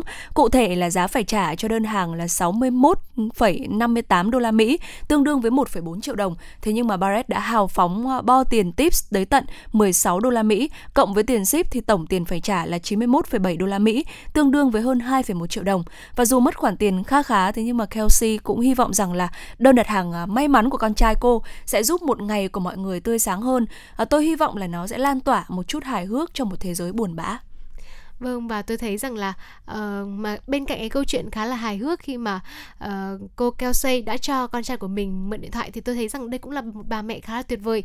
Thay vì là trách móc của con trai về cái chuyện là cậu ấy đặt 31 chiếc bánh mà trong khi trong gia đình thì chẳng ai ăn cả thì uh, cô lại nghĩ một cái hướng tích cực hơn đó là mình sẽ chia sẻ với mọi người và nghĩ rằng là cái đơn đặt hàng may mắn của con trai cô thì sẽ giúp một ngày của mọi người trở nên tươi sáng hơn. Dạ vâng ạ. Và mong rằng là 120 phút trực tiếp của chuyển động Hà Nội trưa ngày hôm nay cùng với chương trình chuyển động Hà Nội sáng ờ, buổi sáng ngày hôm nay kết hợp với chương trình chuyển động Hà Nội chiều ngày hôm nay thưa quý vị, hai host khác của chương trình sẽ đồng hành cùng với quý vị sẽ đem tới cho quý vị ờ, một ngày với thật là nhiều ờ, những phút giây thư giãn và hài lòng quý vị nhé. Tới đây thì thời gian dành cho chuyển động Hà Nội cũng xin phép được khép lại. Chỉ đạo nội dung nhà báo Nguyễn Kim Khiêm, chỉ đạo sản xuất Nguyễn Tiến Dũng, tổ chức sản xuất Lê Xuân Luyến, biên tập Trà My, thư ký Thu Vân, host chương trình Bảo Trâm Thu Minh cùng kỹ thuật viên Duy Anh phối hợp thực hiện. Hẹn gặp lại quý vị trong khung giờ từ 16 giờ đến 18 giờ chiều nay. Thân ái chào tạm biệt.